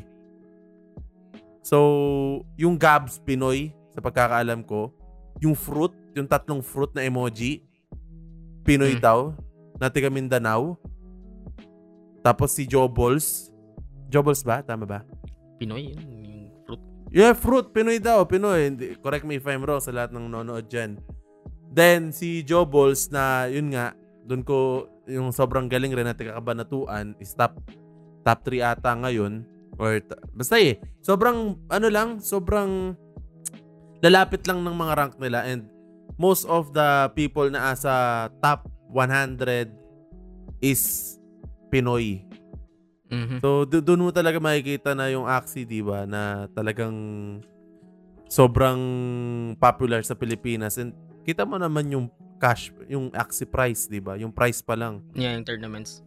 Yun din isang argument ko when it comes to Axie. Yung tournaments. Yung pinaka-the best argument. Any fucking, ano. Like, kasi di ba, daming kumakalat ngayon. Axie is a Ponzi scheme, mga ganun, mga scam. Wala na pagkitin kasi, oh my God. Hindi, babangkitin ko yan. Kasi nabubuisit ako tuwing nakikita ko yung putang inang comment din sa mga videos ko na wala naman akong pinopromote na, oy, maglaro kayo ng Axie kasi kikita kayo ng pera dito. Yung mga videos ko, purely meta, purely PvP, purely gameplay. Tapos makakita ko, tangina mo, Vanilla, ba't kaglalaro ng scam? Akala ko yung isang taong nag-cloud chase na ano. Hindi, fuck that shit. Bahala sila. Sabihin nila yun. Wala akong paki sa kanila. Mga bobo sila, ganun. Hindi kasi, yung iba kasi ano eh, yun nga, tulad ng sabi ko rin kanina, John, ang tingin kasi ng mga tao sa Axie, pera eh. So, yeah, pag naririnig nila na Axie, iisipin, oh, scam yan. So, ayun. Ang nagsasabi lang nun is, yung may pake sa presyo ng SLP legit. Yung mga may pake sa kita per month. Kasi, yun nga, yung sabi ko, argument yung tournament is, sabihin natin na ganito yung setup ah. Sabihin natin PUBG. Who fucking plays PUBG now for fun? 'Di ba wala na kasi sobrang dami nang naglaro. Ang mga nagstay na lang doon yung mga pro players, yung mga kumikita dahil sa PUBG. Imagine nangyari yun sa Axie, like naging 1 peso na lang yung SLP, tapos nag-stay alisa na yung mga cloud chaser, mga pera lang habol. May mga player pa rin ng mga sasali sa tournaments kasi malaki yung pera sa tournaments and wala silang paki sa presyo ng SLP. Yung sa kanila lang is ginagamit nila yung SLP for breeding new metas. 'Di ba? Kasi puta, pag ngayon if like you're grinding PVP or like MMR, wala ka nang paki sa kung anong genes, anong R2, anong R1, R2 ng genes ng Axie. Basta makuha mo yung perfect genes na card sets o yung ganun, 'di ba? Na gusto mong combo sa top para maabot mo yung top So parang, hindi na nabuwisit. Nakakawisit lang yung mga nagsasabing, scam yung Axie. Kami buwisit kami sa inyo. Di kami, alam mo yun, like yung, alam mo yung mga nakikinabang lang naman dyan is yung mga nauna. Tangina yung mga bonsai scammers shit. Yeah, I kinda hate. Shut the fuck up. Kung di kayo pumasok, tangina, di bababa ng 10 pesos yung hype na masaya sana kami sa 20 pesos king ina nyo. Shut the fuck up. Sana di kayo pumasok ng king ina nyo. I was gonna bring about dun sa mga skeptics. Well, you already brought it up. I fucking hate those people. Tapos maya, yun din yung mga same tao din na naghahanap din ng manager. The same people na yung talk to. Yung mga hindi naman manager. Wala din natanggap ng scholarship, di sila nakapasok nung maaga. There's a bit about it that they're trying to be, you know, like, kung wari skeptic sila, pero in real talk, putang naghanap din sila. One example, yung mga post na, ano na, buti na lang, di ako nag-invest pa 3 pesos na SLP, tapos makikita mo sa history nila, na looking for maraming resibo. Good time, manager. Yung mga tao na yun. Kalimitan ng mga nag-ano eh. Kalimitan ng nananakot or nag-food kasi sa Axie yung mga tipong ano eh. It's either you're a scholar or di ka nakapasok sa Axie ng mura or mahal. So parang bitter na lang yung nararamdaman nila sa ganun eh. Di ba? They're trying to make themselves feel good. Because, you know, typical talangka, ano? Pilipino. Pilipino. Pinaka-problema kasi yung ang inang Facebook group na yan, ginawa na marketplace, di ba? Ang pangalan marketplace. Ginawang iyakan posting. Iyakin posting ng mga ano, walang manager. Ginawa yung iyakan center. Dati nung panahon no June, nung sasabihin sa akin nung manager ko, ito yung Axie ko ngayong linggo, ibenta mo to. So, kinakartel ko kasi pinapabenta ng manager ko, di ba? Dati, it was good. Sobrang ganda dati. Ngayon, wala ka na makikitang matinong nagpo-post doon sa group na yon.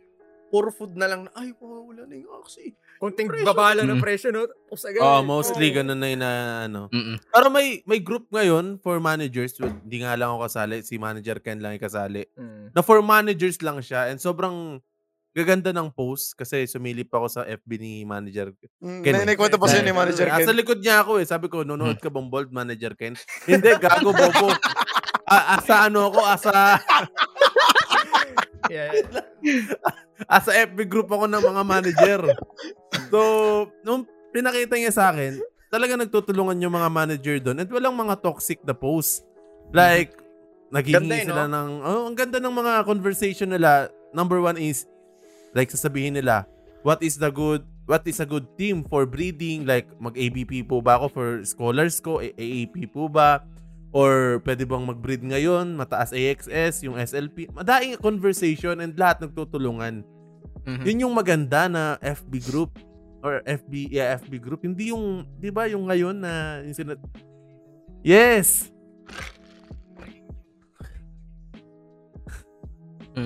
Ang dami, sobrang... Walang mapili. Yung mga nagpo-post, yung mga nagko-comment, walang mapili doon, putang ina. Parang may nagbato ng... Ang dami pang scammer doon. Ha? Ang dami pang scammer doon. Malala. Legit yung ID. May video call.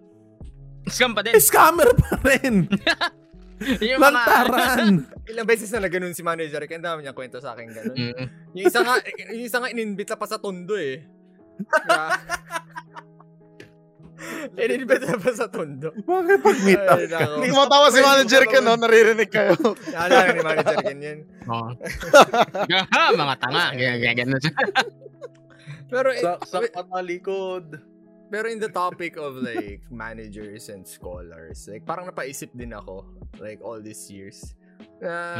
Kasi tayo, let's say for example, tayo, scholar tayo ni Manager Ken.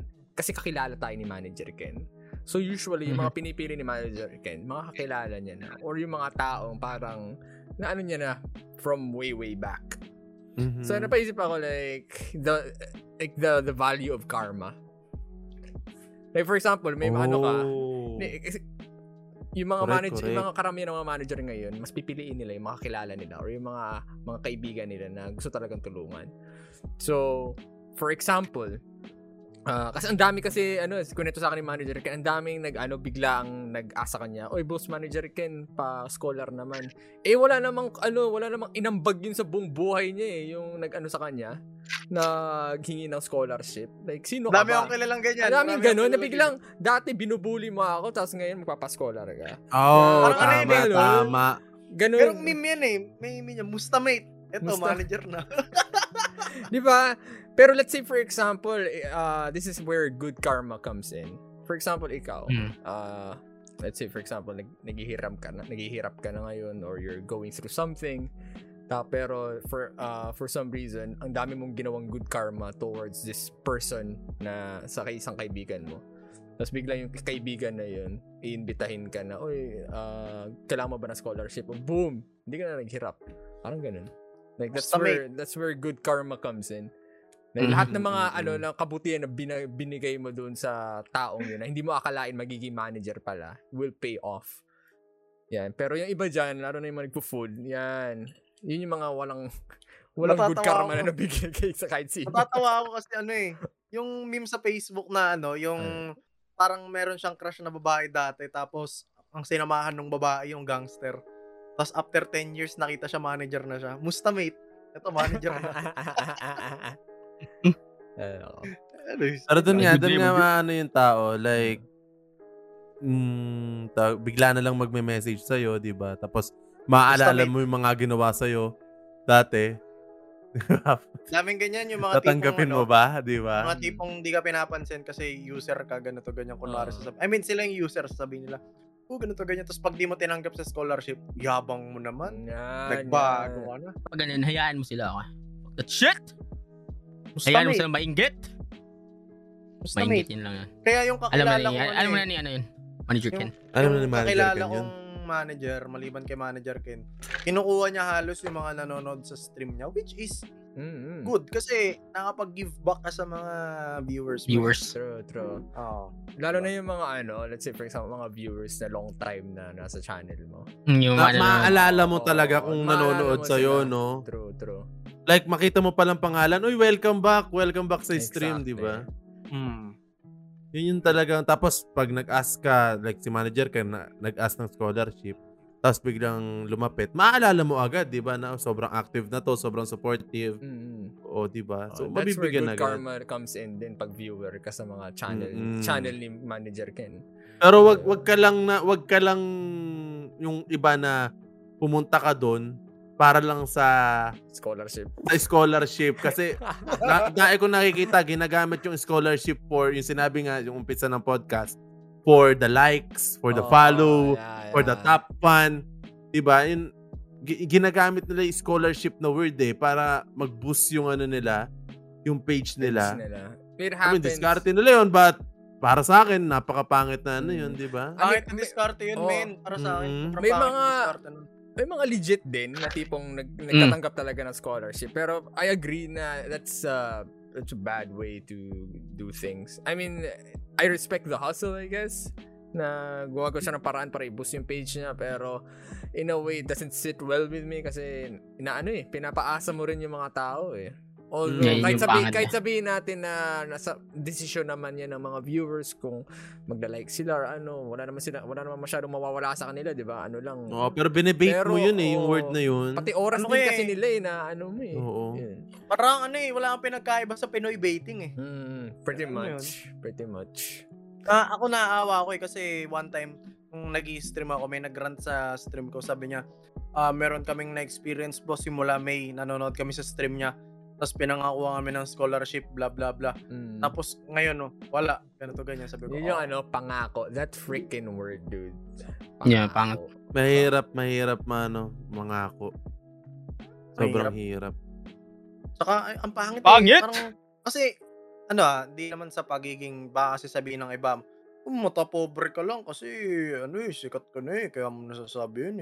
Hindi, para sa akin naman kasi, kung gusto mo kasi mag-grow as content creator, hindi mo naman kailangan mag-bait na, uy, mamimigay ako ng ganito para sumikat ka, para magka-likes ka. Kasi at the end of the day, wala naman yung likes mo . Sa statistics pa rin yan kung mag-i-stay yung tao sa'yo. True. Ang mabibait mo lang dyan yung mga taong lang. Like for example, kung di sila napili sa score, wala, alis na yun sila, di ba? Like, anong klase community binibuild mo? Yun yung ako if gagawa man ako, mas maganda yung mga nagsusupport sa'yo is mapasok mo rin, which is sinusupport ka nila, natutulungan mo pa sila, diba? Yung sobrang sarap sa feeling na manager ka tapos yung nakapalibot sa'yo na scholar mo na sumusupport sa'yo, diba? So parang give back na rin kung yun yung word, diba? Na talaga grabe yung supporta nyo, why not, diba? Kung gusto nila. Like, kung lalapit sila sa'yo. Kasi ang hirap naman kasi may na-experience ata si Manager Ken na parang nalapitan niya na isang abid fan niya na nanonood sa kanya. Like, Uy, gusto mo ba ng scholar? Sabi ni Manager Ken. Sabi nung isa na fan, oh sige, yes, Manager Ken, thank you sa opportunity. Pero yun nga lang, like 2 days, 3 days pa lang, hindi na kaya yung binigay na team. Like, sumuko agad. So, alam mo yun, mahirap rin kay Manager Ken na ikaw lalapit. Kaya, feeling, kaya ang mas maganda, kung manager ka, sila lalapit sa'yo, scholar, diba? Para willing. Para goods, diba? Yung mga willing talagang, ano, hindi ikaw nga manager, ikaw palalapit sa, ano, diba? Sa mga tao. So, eto, how about on the topic ng hatian ng scholars at ano? Oh! Are you guys good to, ano? Kasi oh, tayo goods tayo kay Manager Ken na 1090 10 sa 1090 sa kanya. Okay. Alright. Ginawa na akong 50-50 eh. Just ano. Puti ka ba? 50-50 ka na kay Manager Ken? Tayo na, Manager Ken ba yan? May PBT. Manager Ken, kahit 20 lang. Dapat grateful kasi tayo. Kahit may 10% tayo. Pero in all seriousness. Grabe naman yung 10%. Pero in all seriousness, where do you draw the line? If ever, let's say, for hypothetically, naging manager din tayo, where would you draw the line? How would you do things? If okay lang, i-share nyo. Hindi. No? Hindi. Mauna. Okay. Pero, siguro, simulan natin kay, ano, kay Royce. Siguro, yeah. Ano na lang natin, like, ano ba, ito na lang. For example lang. Yung ano na lang, yung typical issue na lang siguro. Mm-hmm. Sige. 20-80. 20 sa isko, 80 sa manager, ang dami nagreklamo. What's your opinion on it? Ako ba muna? Okay, ikaw, si Royce muna. Si King FB muna. Ako kasi, first of all, depende rin kasi. Parang ano lang yan eh. Isipin nyo kasi, para lang yan sa tunay na buhay. Mm-hmm. Kunwari, si Neil may kumpanya. Mm-hmm. Yung kumpanya ni Neil, ang kayang i-offer is 10,000 kunwari. Tapos nababaan ka, alis na. Ano matanggapin? 'Di ba? Hindi mo kailangan i-rant sa Facebook na kasi ang baba niya, napaka-bad trip niya, napaka-baba magbigay ganito ganyan. Kasi hindi naman nag-a-apply in real world 'yun eh. Tsaka para sa akin lang din kasi, bakit kasi ginagawang day job ang Axie? Mm-hmm. Diba, bakit ginagawang day job ang Axie? Eh, hindi naman, I mean, sideline lang 'to eh, 'di ba? Tsaka yun nga, laro to, sideline. Kinagawa kasi nilang day job eh, kaya sila nagre-reklamo. Pero, lumalayo na ba? Pero balik tayo dun sa topic ng hatian. Para sa akin, kung yung usapang manager, depende talaga. Like, literal, depende sa tao or sa manager. Para sa akin, ang hindi acceptable kapag, kunwari, ako, sinil manager ko, tapos ako yung scholar, tapos nakaka-average ako ng 200 araw-araw. Tapos ang ibibigay lang sa akin ni Neil is 200 SLP. Hindi na tama. I mean ang kaya kong i-provide is 200 a day. Tapos ibibigay lang sa akin ni Neil sa sahuran is 20%. Lugi yun. Lugi yung ganun. Pero kung ang setup is kunwari, kapag 75 to 100 SLP ka per day or average mo, may makakuha kang 20-25%. Ang average mo, 100 to 150, 30%, ganito, ganyan. Kumbaga, kung paano yung performance mo, yun yung kikitain mo. Okay lang yun. Mm-hmm. Kasi, di ba, depende na sa performance mo yung kikitain. Mas gaganahan talaga ang isang ano, diba? Mas gaganahan ka. Kasi, kalimitan kasi sa nangyayari ngayon, dalawa yung nangyayari ngayon sa Axie. It's either yung scholar yung abusado or yung manager yung abusado. Mm-hmm. So, dapat both ways, mag-meet kayo sa gitna. Kasi, may mga times na ako, may mga kakilala akong manager, bibigyan nila ng 50-50 na hatian. Tapos, ang performance ng scholar na 50-50 nila is hindi pa umaabot ng 75. Anong kikitain ng manager mo dun? Diba? Mm-hmm. Talo. Parang yung team na binigay mo eh, hindi na susulit, diba? Oh, tsaka literal na talo eh. Kasi kung iisipin mo, si manager, naglabas ng pera, ikaw wala kang nilabas na pera, ang performance mo, 50 SLP a day, tapos, alam mo yun, magkano na lang kikitain ng manager mo dun? Diba? Mm-hmm. Ikaw kumikita ka na, manager mo nagbabawi pa lang, di ba? Lugi talaga. So, para sa akin, yung mga naghahatian ng 80-20, tapos, yung nagpe-perform naman yung isko na sobrang ganda, exploit yon para sa akin. Pero reasonable siguro, para sa reasonable gitna yung middle ground na kung ilan yung SLP na nakukuha mo, yun lang yung dun magbabase yung performance mo. Ganun. Yun lang para sa akin. Yun. Yun lang yung take ko. Tsaka honest opinion para sa mga gusto mag-start mag-Axie, gusto rin gawing kabuhayan yung Axie. Okay lang gawin yung kabuhayan yung Axie, pero TLDR, wag niyong gagawing main job ang Axie kasi yeah, main source of income ganun. Oh, wag niyong gawing main source of income siya kasi at the end of the day, crypto siya eh. Yep. Crypto siya eh, 'di ba? Parang pwede kang matulog ngayon, bukas piso na lang 'yan. Pwede kang matulog ng piso ngayon, bukas 20 pesos. Yes. Volatile, pero hindi naman ganoon ka volatile. Okay na ako magsalita. Pero 'di ba, you get the point na volatile kasi yung pinasok nilang market. Iba-iba yung presyo. Iba-iba yung presyo.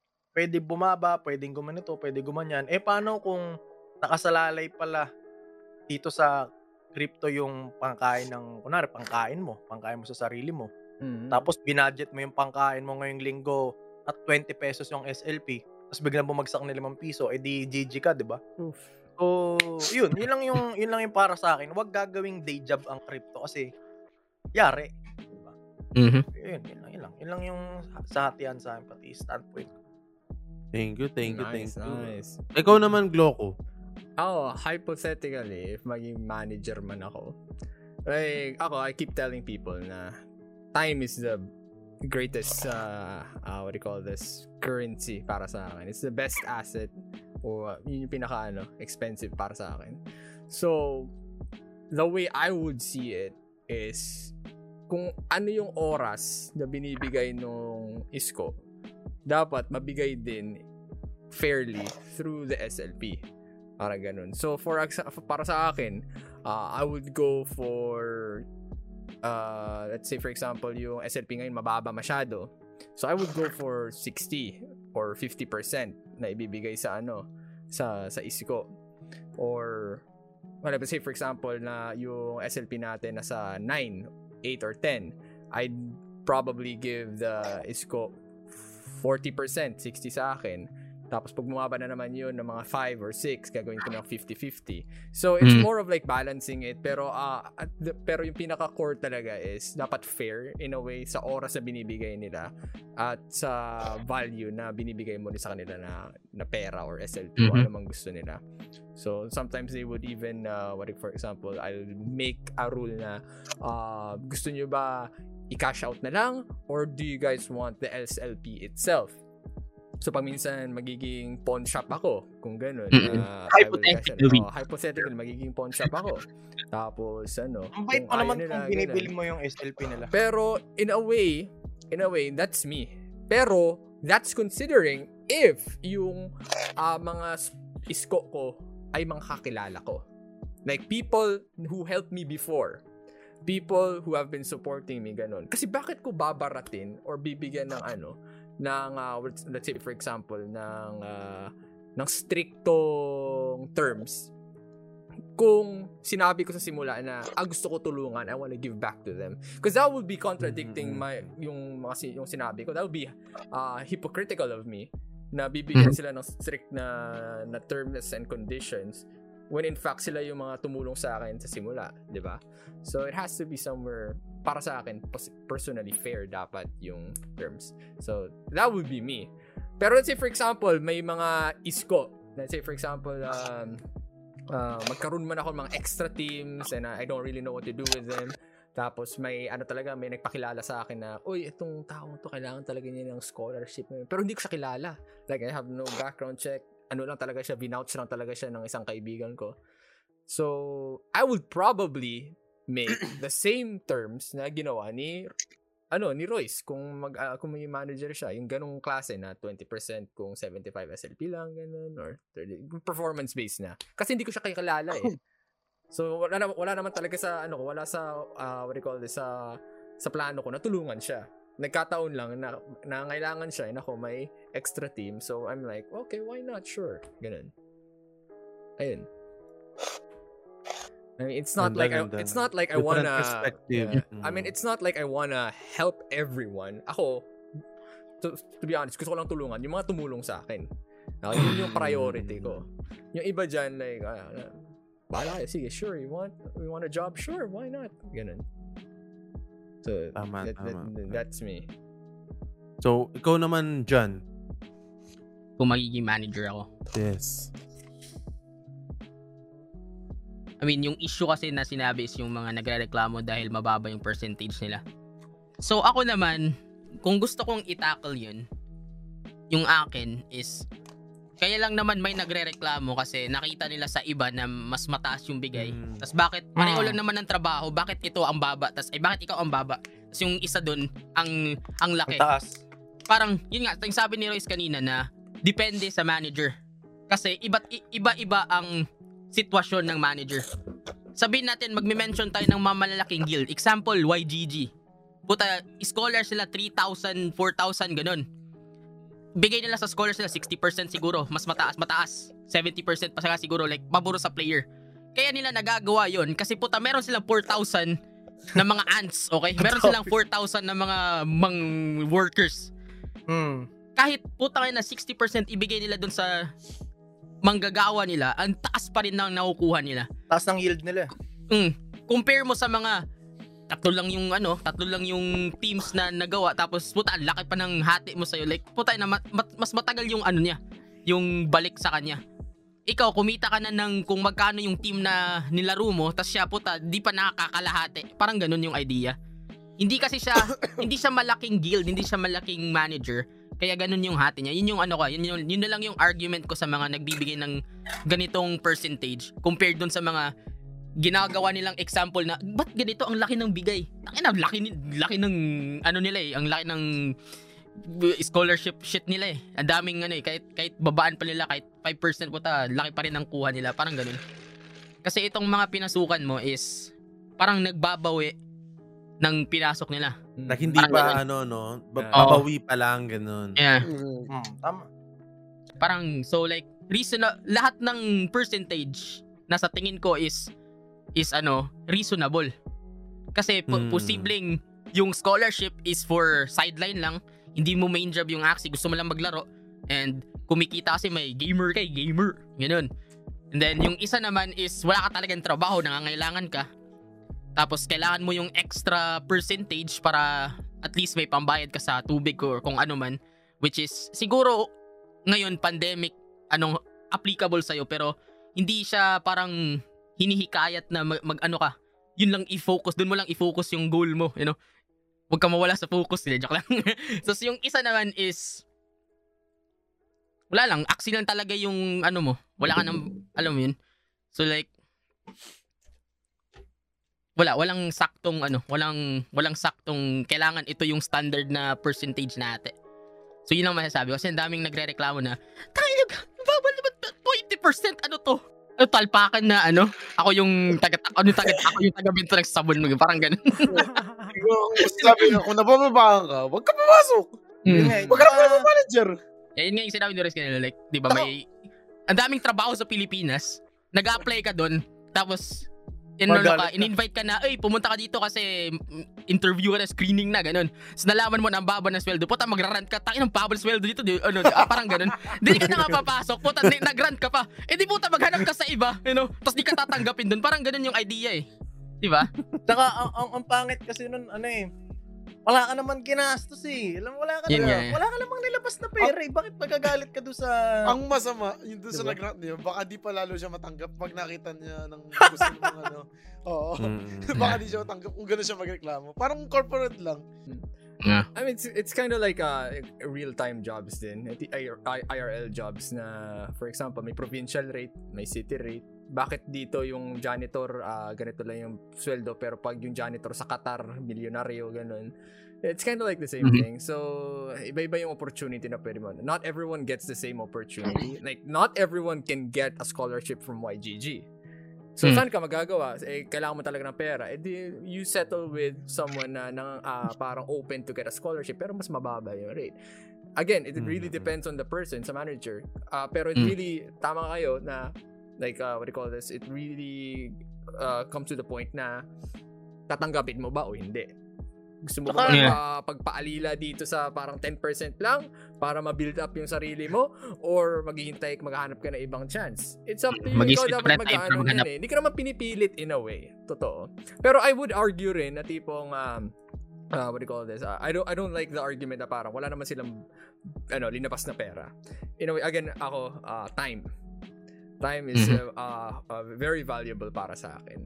If anything, yung binabayad nila is yung oras nila to play yung mga assets na or yung mga axes na yun. So anyway, dapat mabigay pa rin sa kanila yung what's due with the time na binibigay nila. Pero kasi ang TLDR nun, ano eh, bakit kailangan mo pang i-post na walang niya yung nag-offer sa'yo? I mean, ang nakakainis, pag tinanggap niya na, saka siya nagreklamo. Yeah.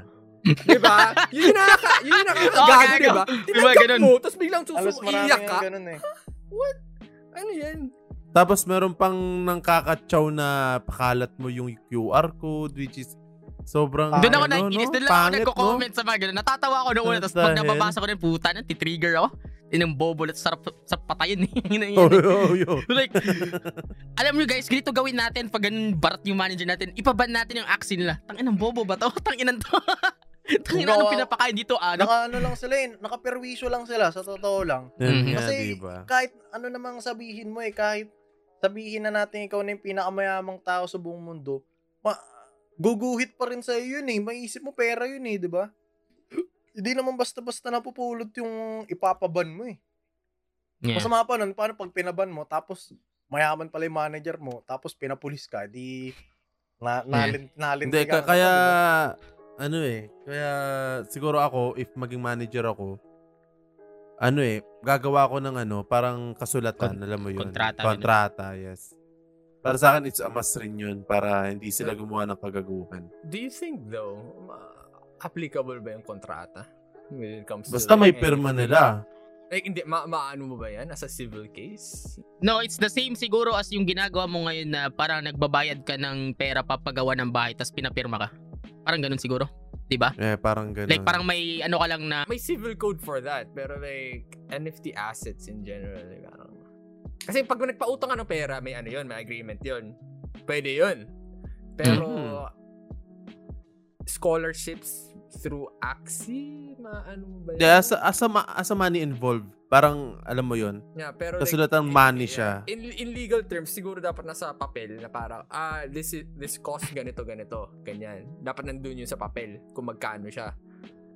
Pero like, kung sinabi mo lang na parang ganito scholar ka ganyan, wala man lang value or anything nakalagay doon. Siguro ang mahina siya sa I don't know. I'm not a legal expert. Yun nga yung iniisip ko rin eh. Kasi di ba meron tayong mga pinipirmahan na mga loophole, no? NDA mga ganun eh, di ba?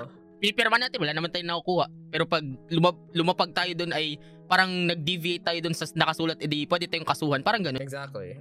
So I think sabi natin gumawa ka na lang ng NDA na or whatever, like earning, I think it works the same naman. Kontrata, you know. Anything na pipirmahan mo na I hereby ano. Pero kasi exploitable din yan eh. Ang daming loopholes sa mga kontrata rin eh. Kahit pirmado or everything. Ang daming kung sobrang kung sobrang talino mo, kasi kaya mong kontrahin yung kontrata, ba't ka pa naging scholar, di ba? Yun yung, what the fuck? Yeah, yun. Like, pero ako, the bottom, tama rin naman kayo. The bottom line pa rin, kaya ako, gusto ko yung makakilala ko talaga na... Para walang kaso, no? Walang you don't have to worry about it. Yeah, exactly. Anxiety Infinity na nga yung paglalaro. Alalahanin mo pa kung tatalong ba tong scholar na nakuha mo, napulot mo kung saan-saan, di ba? Mm-hmm. Kaya mahirap pumulot ng ganun basta-basta eh. Ang pwede mong gawin doon, kunwari, naubos na yung, sabihin natin, naubos na yung kakilala mo. Mm-hmm. Ang pwede mong gawin, yung scholar mo, meron siyang kakilala. Parang body system, yung dating. Mm-hmm. Parang referral. Yung kita niya, meron kang 5%. Hey, that's actually fair. Totoo lang, depende sa usapan nila. Kasi hindi ka na nagkahanap eh. Hindi, maganda yun. I mean, that's fair. Parang bigyan mo ng ng quota na labas dun sa daily quota. Pero, by the way, ikaw naman, Chris. If ever. Why? If ever maging manager ka, tol. Anong gusto mo? You know, anong like, gusto mo? It never crossed my mind that I would manage an Axie team. Di ba kasi scholar tayo? Like parang ganyan. Nagreklamo ka ba sa current? Lalaro lang ako. Oh, sige, as a scholar, ano bang mga hiling mo? As a scholar. Ayan. Para marinig ni Manager Ken. Mas maayos na team in current meta. Oh! Di ba? Oh. Ano ba yan, Manager Ken? Gusto ng Venom. May tanong ako, paano kung ganitong sistema? Mm-hmm. For example, yung manager nyo, yun lang yung kayang budget. Anong gagawin ng squad? Di ba? Parang mag-a-adjust ng squad. What do you mean? Parang yun. Yung team. Yun lang talaga yung kaya ng manager mo eh. You just gotta suck it up then. Kasi ang ganda kasi na binigay na team sa akin ni Manager Ken kaya hindi ako makarelate sa... baka it would come out as privileged words yung sa akin. Pero... ano kayo? Ano kami? Kayo mga kapulis ko. Ano Chris says he's gonna suck it up. Wala naman ako. At ito kasi yan. As much as possible para sa akin as a scholar, yung binigay sa'yo ni team is hindi chapsuy and yung mga skill is ayos. Asa sa'yo yun kung paano mo matutunan yung team. Pero may limitations, of course. Yeah. Meron kang limited, like sabihin na natin yung beast ni Chris na binigay ni Manager Ken, mababa yung speed. So, may limitation na magiging lugi siya sa mas mabilis na beast. Diba? Yun lang yun. Pero paano pag nakakatapat niya sa ano lang, parehas na speed niya? O paano pag diniskartihan niya na asa likod yung beast niya or asa gitna yung aqua niya? Sobrang daming pwedeng gawin ni Chris, diba? Na paraan kung walang ibang team si Manager Ken na pangpalit sa beast. Pero ito diba? Take note good training ground ang kunari lang, for example, nagkaroon ng situation na sa yung manager mo binigyan ka ng kontrata na dapat lumakas ka muna para upgrade yung team mo. Okay lang yun kasi good training ground yung sa ilalim. Oh, good training ground yung ilalim para sa akin lang naman. Kasi halos kalimitan ng mga scholar na kakilala ko. For example, yung tropa ko, meron siyang, syempre, manager siya, diba? Binigyan niya yung 10 scholar ng mga, di naman pahirap na Axie. Sabihin natin entry Axie, binigyan niya yun. Tapos, after, nag-perform lahat, binigyan niya na ng matitinong teams. Tapos, nang binigyan niya na matitinong teams yung scholar na yun, nag-perform ng todo. So, alam mo yun, parang nasanay sila sa hirap. Oh, nasanay sila sa hirap Parang ganun yung dating. Nasanay sila sa hirap. Kaya ang lakas na nila mag-perform nung nakahawak sila ng malalakas na Axie. Kasi sanay na sila sa paikot-ikot dun sa baba. Ganun. Yun lang naman yung na-XP nung kakilala ko. No? Kaya yung mga scholar... Hindi naman ikaw yun. Minsan. Thank you, Manager Ken. Hindi, I mean, yun nga. Nasanay kasi sila sa mga na mga diskarte sa babae. Kasi tulad nga ng, parang sa mga movies lang din. Kapag, alam mo yung mga nabubugbog sa, bubugbog sa simula, tapos, alam mo yun, nagka-training sila. Nagkaaroon ng character development. Kumaganda yung laro nila kapag alam mo yun. Pag nakakahawak na ng lalong magandang team. Oo. Kasi kung i-compare mo yung mga taong nakahawak agad ng termi sa simula versus i-compare mo yung mga taong nagbatak ng ilang beses sa ilalim, mas mananalo yung nagbatak talaga na maraming beses sa ilalim kaysa sa rektang angat lang. Ito yung isang kakilala kong manager. Ang ginawa niya is yung una kasi parang yun lang yung team, 'di ba? Like ibibigay mo, magbi-breed ka, yun lang yung team na lumabas. No choice, yun lang yung bibigay mo, 'di ba?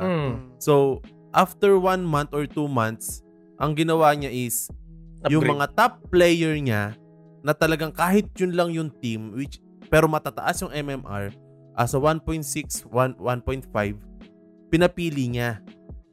Kasi syempre, 'di ba? Parang what do you call that? a gift niya sa mga top scholars niya. Kasi syempre earn nila yun eh, di ba? Like ganyan team mo, ganda ng MMR mo. So ang ginawa niya, pinapili niya ngayon ng kung anong gusto mong palitan, gusto mo bang totally makeover na Axie team or gusto mo lang yung isang Axie mo lang yung papalitan, like your plant mo lang, ganyan. So, doon mo makikita na, yun nga, namili sila yung isa, yung iba, nag-totally makeover. Kasi marami ng Axie eh, diba? Marami ng Axie manager eh. So, may yung mga scholar, meron na silang choices na ng mga Axie kung saan sila mas lalong aangat sa MMR. So, nung binigay yun, yun nga, mas naging explosive nga or mas maging mataas nga yung ano nila, nakukuha ang SLP. Mm-hmm. Kasi yung unang team nila na binigay, ano eh, semi-champs eh, mga ganyan, di ba? So, nasanay kasi sila sa... Nasanay talaga sila. Parang training ni Gloco, you know? May mga ano siya, pampabigat. Training arc. Ibong ano. Tanggal yung pampabigat. Pero ang malala kasi. Ano pang ano. Sa Axie, parang ano siya eh, parang siyang shonen anime. Diba sa season na yun, sa simula, ang hina nung character. Tapos across the season, lalakas, diba? Training arc. Tapos, tuwing ano, next season na, or let's say for example, sa Axie, in Axie's case, new season din, doon nagkakalabasan ng nerf, rebalancing, ganun. So, ganun din dun sa mga anime. New season, ang hina na naman ng character for some reasons. May bago mga kalaban. Tapos training arc na naman. So, share ko lang kung nagigets na yung reference ko. Hindi, ganun lang rin. Parang sa ngayon, huwag kayong masanay sa, let's say for example, sobrang gandang Axie. Sobrang gandang Axie. So, baka next season, ano na yan, sobrang hina na yan. Oo, or may bagong lalabas na meta. Pero kahit gaano man kaganda yung mga cards mo, yung mga Axie mo, depende pa rin sa laro eh. Like, microhan pa rin yan eh, di ba? RNG pa rin yan. Pretty much, yep. Yung mga cards pa rin na lalabas dyan, di ba? Na akala mo, like, iniisip mo, eto makukuha ko next round.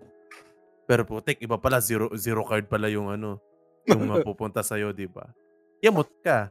So, yun yung ano namin doon, take namin if isa lang yung Axie or hindi mapapalitan agad. Which is the case naman ni Chris. Feeling ko papalitan na ni Manager Ken eh. No, Manager Ken, ano na? Manager Ken, salita nga Manager Ken. Andito ata siya pumasok eh. No, Manager Ken. Mga inputs na scholar. Manager Ken, papalitan mo ba yung list niya? Pakinggan natin kung mali-mali ba itong sasabihin na to. Para bawasan natin ang percentage. Hoy, Manager Ken! Manager Ken! What day, Manager? Ala, ayaw mag-unmute. Busy yung Manager Ken. Busy. Inaayos na ibang scholars niya ngayon. Feeling ko bibigyan na ng Vista 47 speed yan si Chris. Sana all. Bad day, Manager.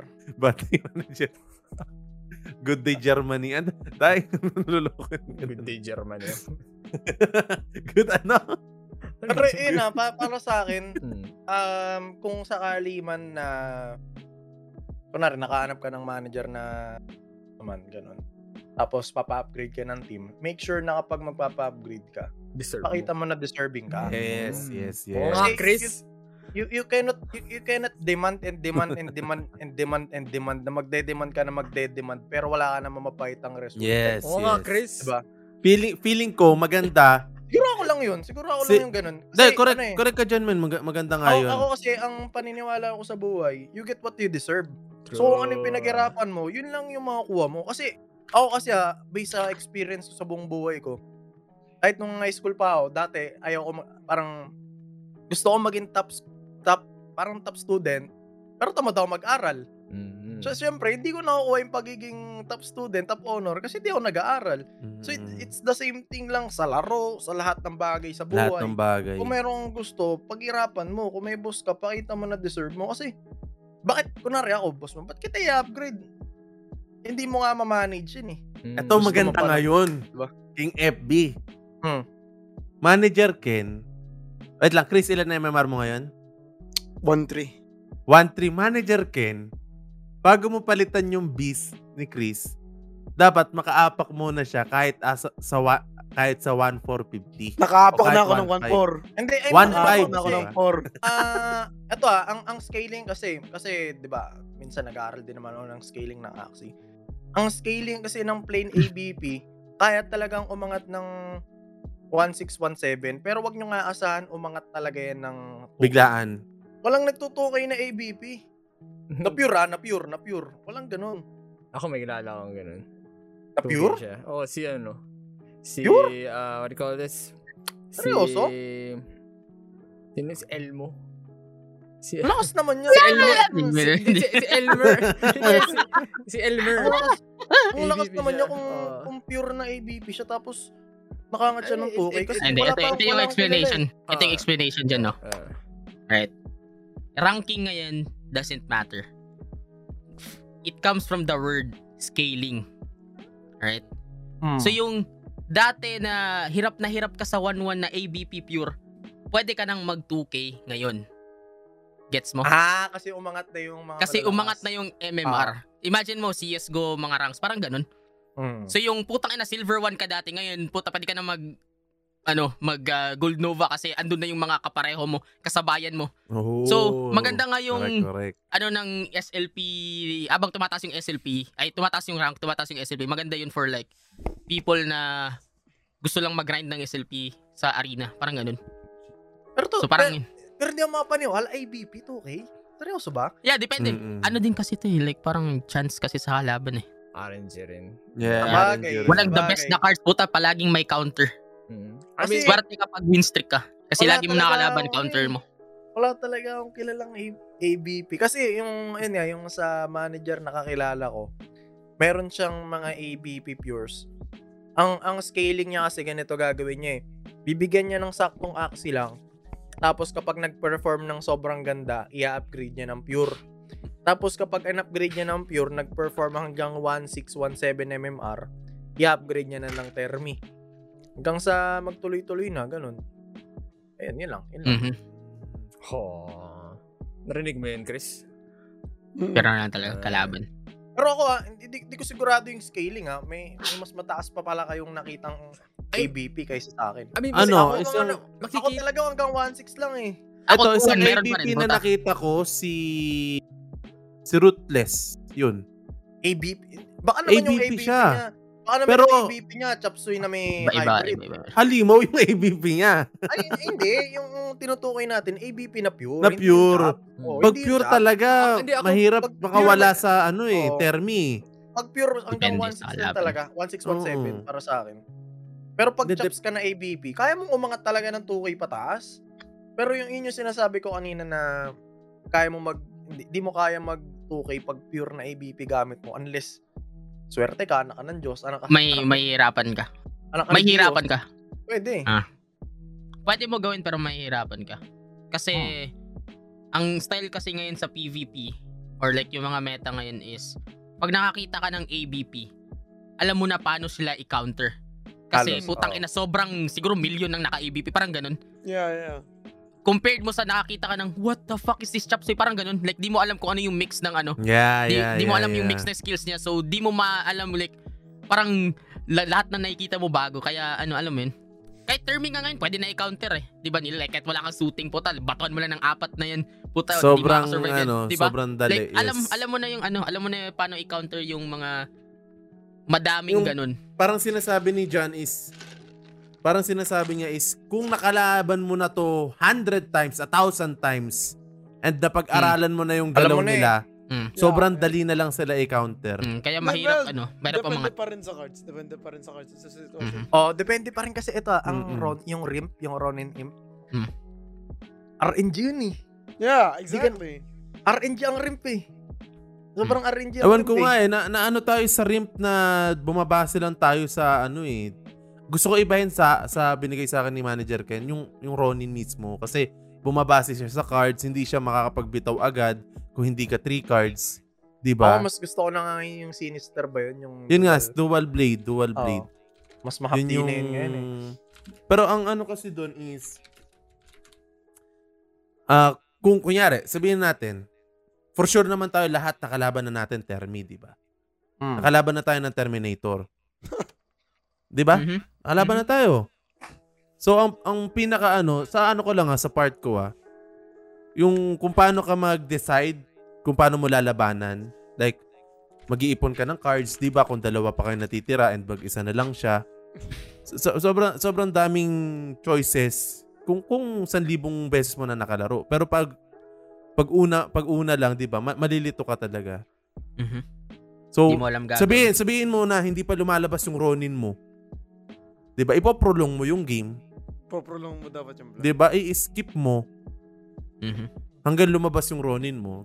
Ganun lang ang ano sa termi, di ba? Kasi sobrang daming umiiyak sa FB group na hanip na termi na yan. Sana mamatay na yung mga gumagamit ng termi na yan.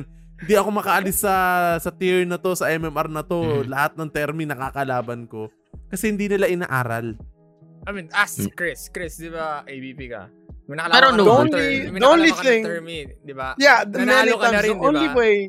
only way I can win laban sa mga termi, yung mga reptile na nasa huli is meron pa akong dalawang axie, yung sabihin natin mas mabilis yung bis ko sa reptile at may card yung aking aqua. Ang gagawin ko, ang sasalo ng stun is yung aqua, tapos yung papatay is bis, depende kung gaano ko karaming energy.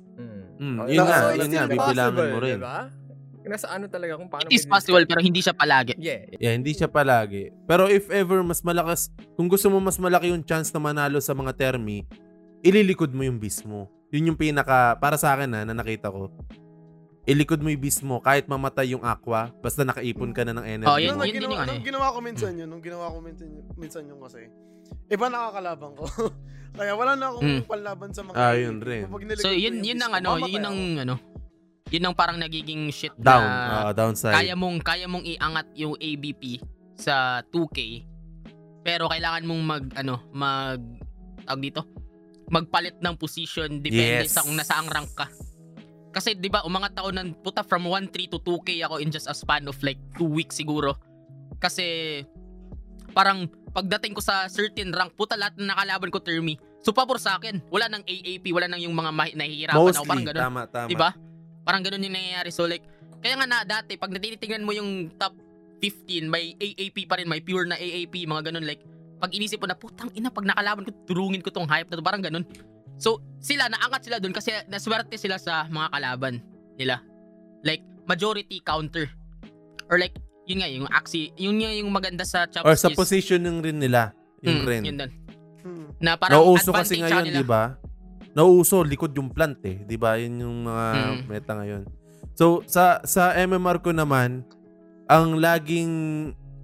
Kasi iba-iba tayo ng MMR. Like sa MMR namin na Vanilla kasi magkadikit lang kami. Mostly yung beast sa likod. So, parang alam mo yun. So, kasi ako double plant eh. Sabog yung double plant, diba? Sa beast. So, naglaban tayo. Naglaban kami ni Vanilla.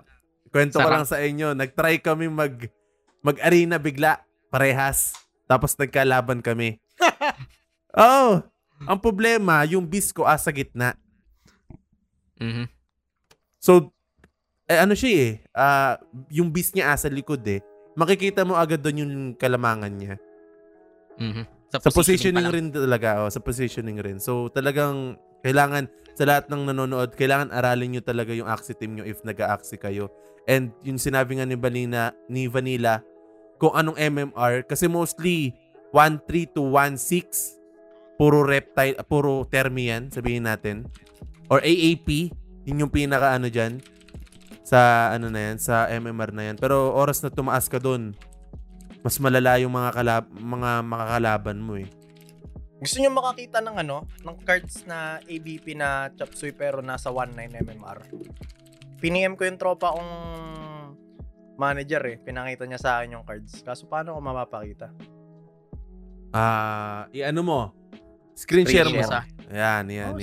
Screen share ko dito. Or lagay mo sa OBS, lagay mo sa OBS. Lagay mo sa Axie chat. Doon namin titingnan. Tapos dadaan na lang. Pwede sa OBS. Pwede yata OBS eh. Display. OBS, drag in mo lang. Ayan. Nakita na ba? Kahit wag hindi nakita yung mukha ko. Ganyan na lang. Mysterious lang. Natin. Ito yung medyo naguguluhan na weirdoan nga ako dito eh. Hindi bakit King FB pangalan yan. Anyways, ito yung niya. Ito yung gamit niya Ito yung Cerastes. Ganda niya pang backline Cerastes. Oh, pero ano siya, yun yung front niya. EBP siya eh. Ito yung beast niya. Okay, donut. Ano naglalaro? Naglalaro ang butag! Huli ka ba? Podcast kami dito. Sipag talaga ang scholar na to. Grabe, kahit podcast naglalaro. Pakita mo na dito. Ito yung pinaka-cut niya. Bakit ito? Tignan nyo. Ito yung ano niya. Ito yung ano niya. Catapult bell. Yeah. Depende talaga sa pagka-chop siya. So yung MMR na ito, maabot ng 1.9 talaga siya. I can see it though. Oh, kasi shields niya, tapos yung lamp, ang sakit ng lamp, man. Tapos ito yung energy pa. Binigay din sa akin ng manager ko yung ano, yung kopya ng Axie nung bandang top performer niya. Which is pure, hindi naman siya ano eh, pure yung dalawa niya. Tapos, pure to. Ito, pure. Cactus. Pero ang pinagkaiba, ito, tangin ng likod. Ay, tangin ng midline niya. Halimaw yan? What the heck, man? Okay yan. Ang daming shield, bro. Halimaw yan. Yung mid niya yung halimaw talaga. So, tapos ano pa, bumabalik pa yung damage sa kalaban. Yeah, okay ng card na yun. Alas ganyan. Pag naglapag ka ng dalawang ganyan, 80% babalik eh. Yung sakit nila mo. Puro pabor sa, what do you call this? Against AAP yung ano niya. Yeah, mataas yung shield, tapos Nemo, tapos may anti, may debuff. So, ang storya niyan, ang gamit niya nung una, Topsoy.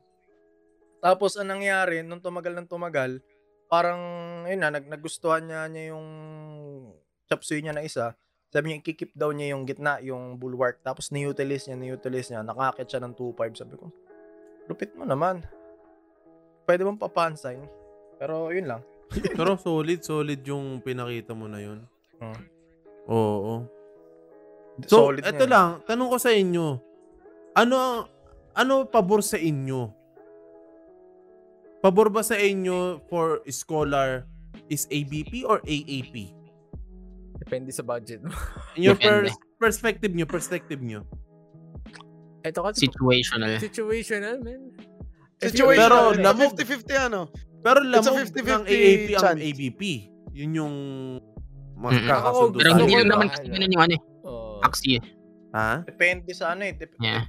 Depende rin sa card. Kasi ang AAP natatalo ko majority if matimingan ko silang atake yung aqua nila eh. Tatimingan ko sila ng poison. If they got poison, kahit 4 to 5, in every turn nila, I had the advantage na may probability na manalo ako. Mataas yung chances. Pag may lason yung mga aqua. Depende rin talaga pero sa kalaban. Pero mali, pag no?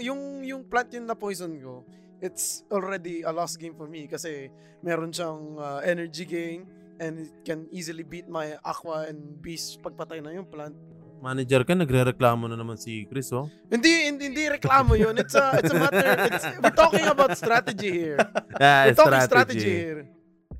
Feeling ko depende rin sa kung for example, kung kilala mo yung scholar na yun, and then yung scholar na yun ay more on monkey brain or unga-bunga yung style niya kasi hindi naman talaga siya ganun ka-gamer.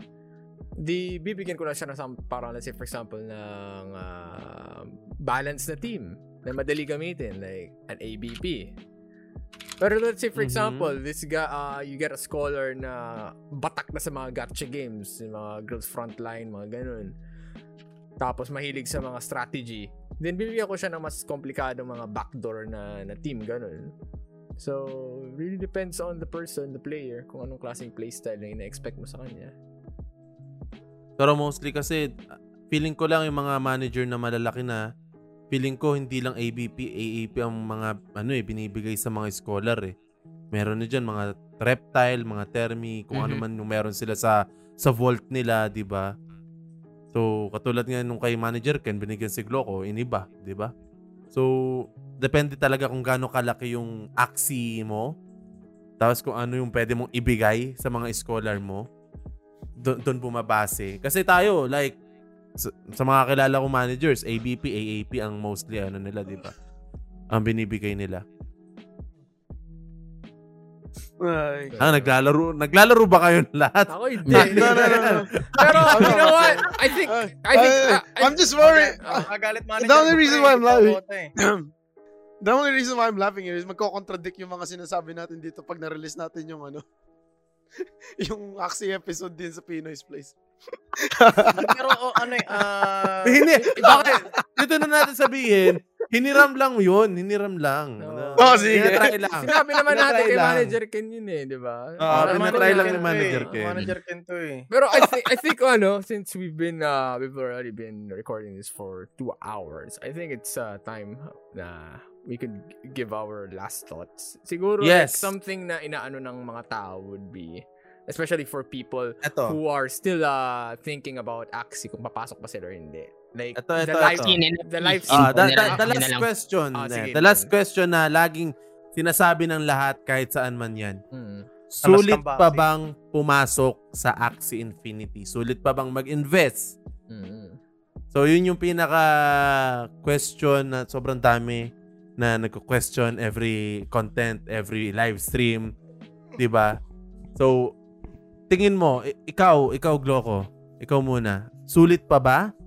Bago tayo mag-end? Para sa akin, again, crypto to. Paulit-ulit natin sinasabi to. Sabi to.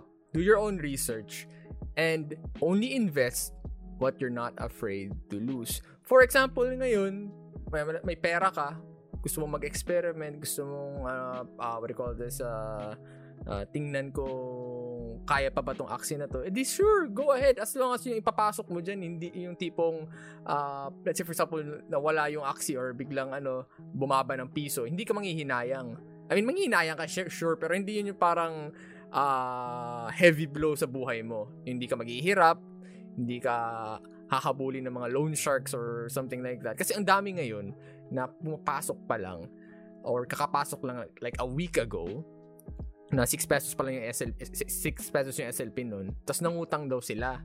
Like, ang dami daw nilang pina-mortgage, nag-loan sila, or ang dami nilang pinasangla para magkaroon ng Axie. Tapos biglang bumaba to 4 pesos yung SLP. So, ngayon, nagpapanik sila.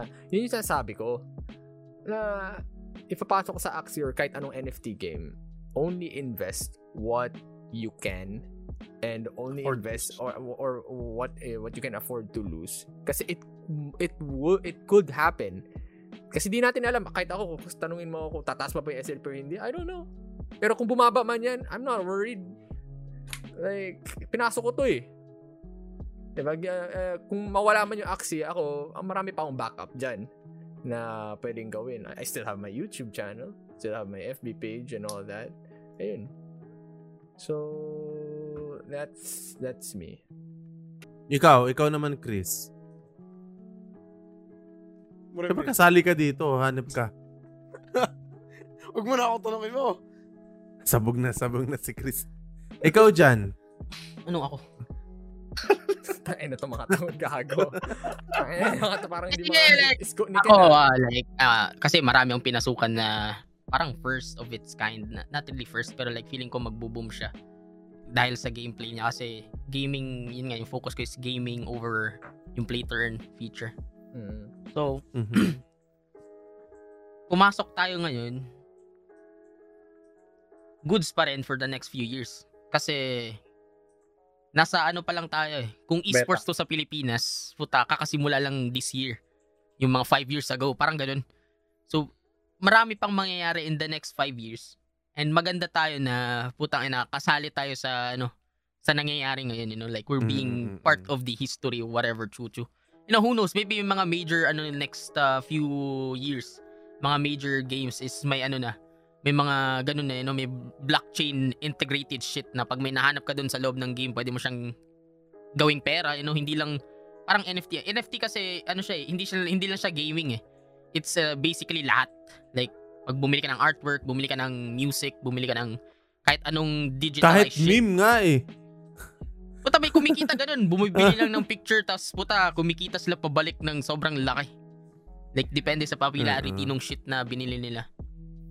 And yun lang naman, like, worth it pa pumasok ngayon, As like any other, hindi sa Axie lang, pero like sa ibang bagay na hindi fishy, hindi scam, hindi alam mo yun, like sa tingin mo maganda, maganda pumasok. Si Axie, pwede ka pa rin pumasok kasi it's ano eh, it's kahit marami ng taon dumaan, marami ng kumita ng million-million, putang ina, it's paangat pa rin yung game eh, like hindi siya stagnant na ay ito na yung end game. Marami pa ring updates na dadating. So yung hype na dala nung updates na dadating, yun yung mag-aangat ng mga assets or like yung coins ng Axie. So if papasok ka ng Axie Infinity, pwede pa rin ngayon, you know? Hindi pa huli ang lahat. Pwede ka pang mawalan ng pera. Pwede ka pang I mean, the way I see it din kasi kahit bumaba yan, kumikita pa rin eh. Okay although, lang eh, no? Mabagal yung ROI, mabagal yung ano, kumikita ka pa rin. Whatever you're farming, it's still money coming in, di ba? Wala naman, hindi tulad sa CryptoBlade na isang hampas may utang ka. Ganun, di ba? Hopefully, hindi maging ganun yung sa Axie. Pero with the way how Axie is growing right now, I think it's still... it's not gonna happen like that. Yeah, it's not gonna happen like that. It's still viable. I mean, being... optimistic here. Feeling ko abot pa to ng mga 2 years. That's being pessimistic. Sorry. Being pessimistic, baka abot pa to ng 2 years. Pero if the community, the developers will work hand in hand to keep the environment healthy, then feeling ko to the moon to hanggang ilang taon pa. Yeah, yun nga yung sabi nila palagi, di ba? Like, maging ano ka, hindi ka short-term piece of shit. Okay, maging long-term ka. Long-term hindi ka yung anong... Tangina kasi ng mga Pinoy eh. Puta, ROI agad eh. Like, magkano ROI? Ilan ROI dyan, Lods? Puta, shut the fuck up, okay?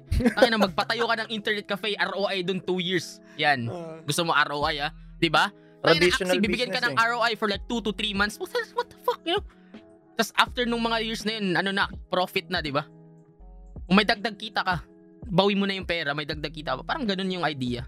So like, ikaw, huwag kang maging piece of shit. Yun lang. Huwag kang magmadali. Huwag be a piece of shit in general. Ang ina kasi dito, gusto 5 days ROI, gago. Tanga-tanga eh. Alam ko kung ano yung 5 days ROI. Alam ni King FB. Hindi, ito legit. Ito legit pa. Dati, yung Axie way back nung June, bandang June, May or June, kapag breeder ka, kaya mo talaga mag-ROI ng 5 days. Kapag swerte ka, kapag ang nakuha mo, diba mag-breed ka 5. Nakuha mo lahat, 100%. ROI ka talaga, may sobra pa. Pero sa current situation ng Axie ngayon, talagang it would take months talaga. Eh, yun, tulad nga ng sabi ni John, saka tulad din ang sabi ng mga kakilala kong manager, saan ka naman, kung ang tingin mo sa Axie is business, diba? Business-wise. Wala ka namang mahanap na negosyo na kaya mo mag-ROI ng 2 months, 3 months, 4 months. Lahat ng negosyo sa traditional business, halos lahat yan kaya mo mag-ROI ng years eh, di ba? At least. Kahit bumili ka ng lupa na may bangga, di ba? Parang years talaga eh, bago mo makuha yung pera mo eh. So kung ikaw, ang pinasok mo si Axie dahil businessman ka, wala kang kailangang isipin. Kasi number 1, yung support ng devs, parati sila nag-update sa tao, parati silang active. Doon pa lang dapat ano, you feel secured na eh. Tsaka nag-start ang Axie bandang 2018, 19 doon sa dalawa eh. So kung magra-rug pull sila, dapat ginawa na nila yun matagal. Matagal na, 'di ba? Nung mataas pa yung SLP. Oo, nung mataas pa yung SLP, nung mababa pa yung SLP. Kung gusto mang scam ng Axie, dapat nung 2020, mid-2021, ginawa na nila.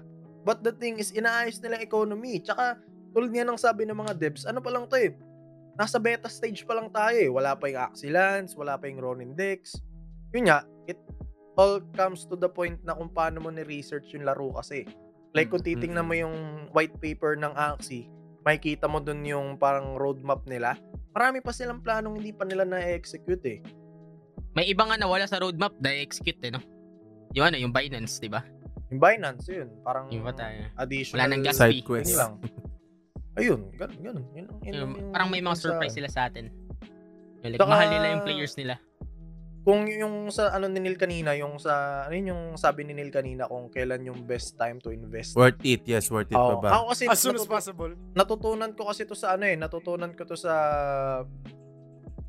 mga Chinese na nilala ko, no? Na I don't want to mention names. Pero sabi nga nila, kung gusto mo mag-invest, ang pinaka-best time para mag-invest is ngayon. Habang iniisip mo pa lang, gawin mo na. Pero syempre, with all due respect na dapat alam mo yung papasukin mo. Kasi tulad nga ng sabi natin, kunwari, sabihin na natin di ka marunong mag-motor or di ka marunong mag-bike, di ka marunong mag-roller blades or whatsoever, tapos gusto mo mag-grab. Paano mahatid yung delivery mo? Mag-commute ka? Mahatid mo pero ang... Diba, pinang-ano mo na lang sana, pinang-gas kesa puta nagbayad ka ng 60 pesos. Diba? Parang lugi ka pa. Parang CryptoBlades yung ginawa mo. So, the best time to invest is ngayon. Pero dapat, aral mo yung ginagawa mo. Hindi yung... Tsaka mo basta, lang, ang problema kasi sa mga nagra-rant sa Facebook na nakabili sila ng Axie na ganito, ganyan, na natatakot sila. Ang nangyari kasi dyan, bumili muna sila bago nila ni-research. Mari, parang sabihin na natin, bumili ka ng cellphone. Diba, kadalasan ng mga ugali natin. Ewan ko ha, huwag niyong i-deny ha. Kadalasan, ginagawa natin, bumibili tayo. Saka natin papanoorin yung review sa YouTube para maramdaman natin na ay maganda pala tong nabili ko. Yung mga post sa Facebook na nakabili na sila, sa kanila itatanong sa mga tao, "Oy guys, maganda ba to binili ko?" Ewan ko nung pa-flex eh. Ugali na lang Pinoy. Kasi napansin ko sa ibang bansa naman, walang naggaganon eh na ipopost nila maganda po ba ito pag nabili na nila eh, di ba? They research before they buy. So okay lang naman sa atin sa Pilipinas yon na pagbibili ka ng cellphone, kunwari, tsaka mo na i-research pag nabili mo na. Pero kasi, crypto to eh. I mean, negosyo to eh, di ba? Or something like that eh. I-research mo na muna bago mo panoorin yung reviews kung maganda kasi malulugi ka talaga eh. True. Ayun, ganun. Ilang yung sa akin. Thank you. Mag-research mo na kayo. Yung fear of uncertainty eh, na tinatawag. Like yung fear, uncertainty, ano yun? Death. Yung D? Death na puta. I mean like, Maricol, ako, may isa kasing, alam mo yung D? Bago ako naging isko kasi may parang isang manager na tumutulong kay Manager Ken, paano tulungan. Tawag namin sa kanya upline. kung hindi dahil kay upline, siguro hindi ko rin papasukin yung hindi papasukin ni Manager Ken yung kay upline nagsimula lahat. Kasi si upline yung parang turo na turong kay Manager Ken na para ganito ganyan. Kasi wala siyang alam, 'di ba? Parang kumakapalang si Manager Ken sa dilim nung panahon. Kaya kung asan ka man upline ngayon, mabuhay ka. Okay. Feeling ko may altar na nga kami ng upline dito eh. Tulad nga nang sabi nila, di ba? Lamang talaga ang may alam. Talaga. Knowledge is power. Knowledge is power talaga. Kasi ano kakatakutan mo kung alam mo naman kung ano mangyayari, di ba? Yung mga natatakot yung, lang naman ngayon, nagpapanik kasi yung mga taong may uncertainty ngayon na parang, ano ba ito pinasukan ko? Tama pa ba ito? Ganyan. Tapos yung si Manager Ken, chill-chill na lang kasi alam niyang ang dami pang parating. So, ayun. There. Tsaka ano lang, kung matakot ka kung mali yung pinasukan mo, no? Oh. Diba? Kung na-research mo talaga yun, hindi ka nakakabahan eh. True. At isa pa, ito siguro pinaka-ayoko nangyayari ngayon. Kita-kita sa salamin, nag-aakti. Nakarina! Huli ka boy! Kaya huwag kayo mag-shades, mag-online classes kayo. Huli ako doon ni manager ah. Sorry. Siguro one piece of advice though, na sa tingin ko, pero this could be coming from a privileged mouth though. Huwag kayong uutang pagpapasok kayo sa mababaliw kayo. Yeah, that's the red line. Huwag kayong uutang, okay? Hindi, ano yun? Manager Ken? Ano yun? Kahit hindi ka privileged, talagang wag. As in, kapag papasok ka ng negosyo tapos ang pera mo galing sa utang, okay lang naman, pero too much risk. Don't do it. Yeah, make sure you know what you're going for. Kasi, mag-ano kayo, anxiety infinity na kayo. Parang two times the risk. Oo, diba? Too much risk yun, para promise. Nakakakaba yun. Sige, utang mo mafia pa. Tulad nga sabi ko, mas okay nang kumuha ka sa personal savings mo kaysa umutang ka. Kasi paano pag nautangan mo, eh ano, kunwari, butas ang interest. Hudlom, ganun. Sabi natin ko lang, nauta mo hudlom. E di, nayari ka, di ba? Ganun, ganun. Palita ako, may kita ng malaki. Akin na yung aso. Hindi na mo, bayad sa utang. But, thank you so much, guys. Ay, last words. And, bumili ng Trezor. Oh, bumili tayo sa Trezor. Yes. Trezor ng Trezor, ha. Pero bumili kayo ng Trezor kasi pag nahak kayo, kahit anong report nyo sa Dibs, walang mangyayari dyan. Yeah, investment guys. Protect your Axie investment or kahit anong coin pa yan. Buy kayo, invest kayo ng Trezor. Mm. So, si Manager Ken, hindi na daw niya kailangan eh. Siya yung hacker eh. Siya yung lunasan, ano? Number. Siya yung lunasan, number 10. Ay, nagre-report na ako. Nahak po ako ng lunasan, nahak po ako. Pero yun lang, on my part, nasabi na nila halos lahat. So, I think, kung papasok man kayo dito, use your own money. Huwag kayong manghihiram. Learn the game, learn the Axie Infinity before you go in. And yun lang yung pinaka point ko para sa akin. So, anong oras na? 2 hours and a half hours. Grabe. Nag-usap-usap, no? Parang bilis. Ang bilis, di ba? So, thank you so much, King FB. Sa pag-guest dito. May mga gagawin pa siya, pero inalis niyo para lang tapos na. Mag-podcast. Na ako eh. Maraming salamat. At guys, be sure guys, i-check yung si King FB. Podcast po siya. I-check yung si King FB sa YouTube para makapag-collab sila ni Wally Bayola.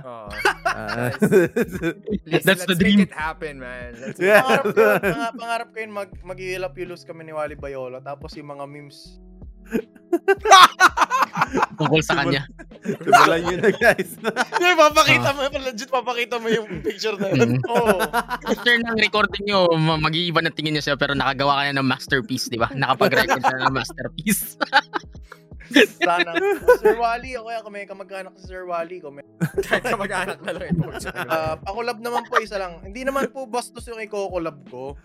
Like, medyo lang. Bastos lang. Kunwari, ako bawal akong tumawa. Kunwari, papakita ko yung painting. Pag natawa ako, talo ako, ganun. Langit. Sir Wally, make it happen, guys. Comment. Ay, mga kapag-anak yun, ano, nakita yung painting sa simula ng video, nagsialisan na gagawin. Okay, guys, thank you so much. Follow nyo si John, si Gloco, kaming lahat. Social media namin, PR, Pinoy's Realm, Manager Ken. Thank you so much. Di na namin papatagalin to. Next natin will be Gloco. Ay, si Gloco ba? Ako yata. Yeah, next will be Gloco. So, abangan nyo yan. Maraming salamat sa Patreon namin. Nasabi na ulit natin. May Patreons pa ba tayo? May Patreons pa tayo. Sino mga natitira? Oh my God. We are so sorry. You guys deserve it. Pero yan, pinaghandaan talaga namin itong second season. So, abangan nyo. Abangan nyo next guest. Hopefully. Ito na ang next guest namin. Who knows? Tignan natin. Manager Ken. Si Wally Bayola. Nauna pa kami mag-collab kay Wally Bayola. Sana ma-podcast si Wally, no? Tapos tatanong, Sir Wally, bakit mo ginawa yun? Napakatagal na nun. Grabe. Ewan ko bakit. Grabe kawawa si Wally Bayola. Promise. Sa kanya lang hindi nakakalimutan. Mga Pilipino kasi binabalik. Tapos ngayon, riniremind natin ulit yung mga tao. Tangay na nyo. Ako kasi hype man ako eh. Nakalimutan na nga ng tao. Babalik nyo. Pakikinan nyo. Yala guys, thank you so much guys. Peace, we're out.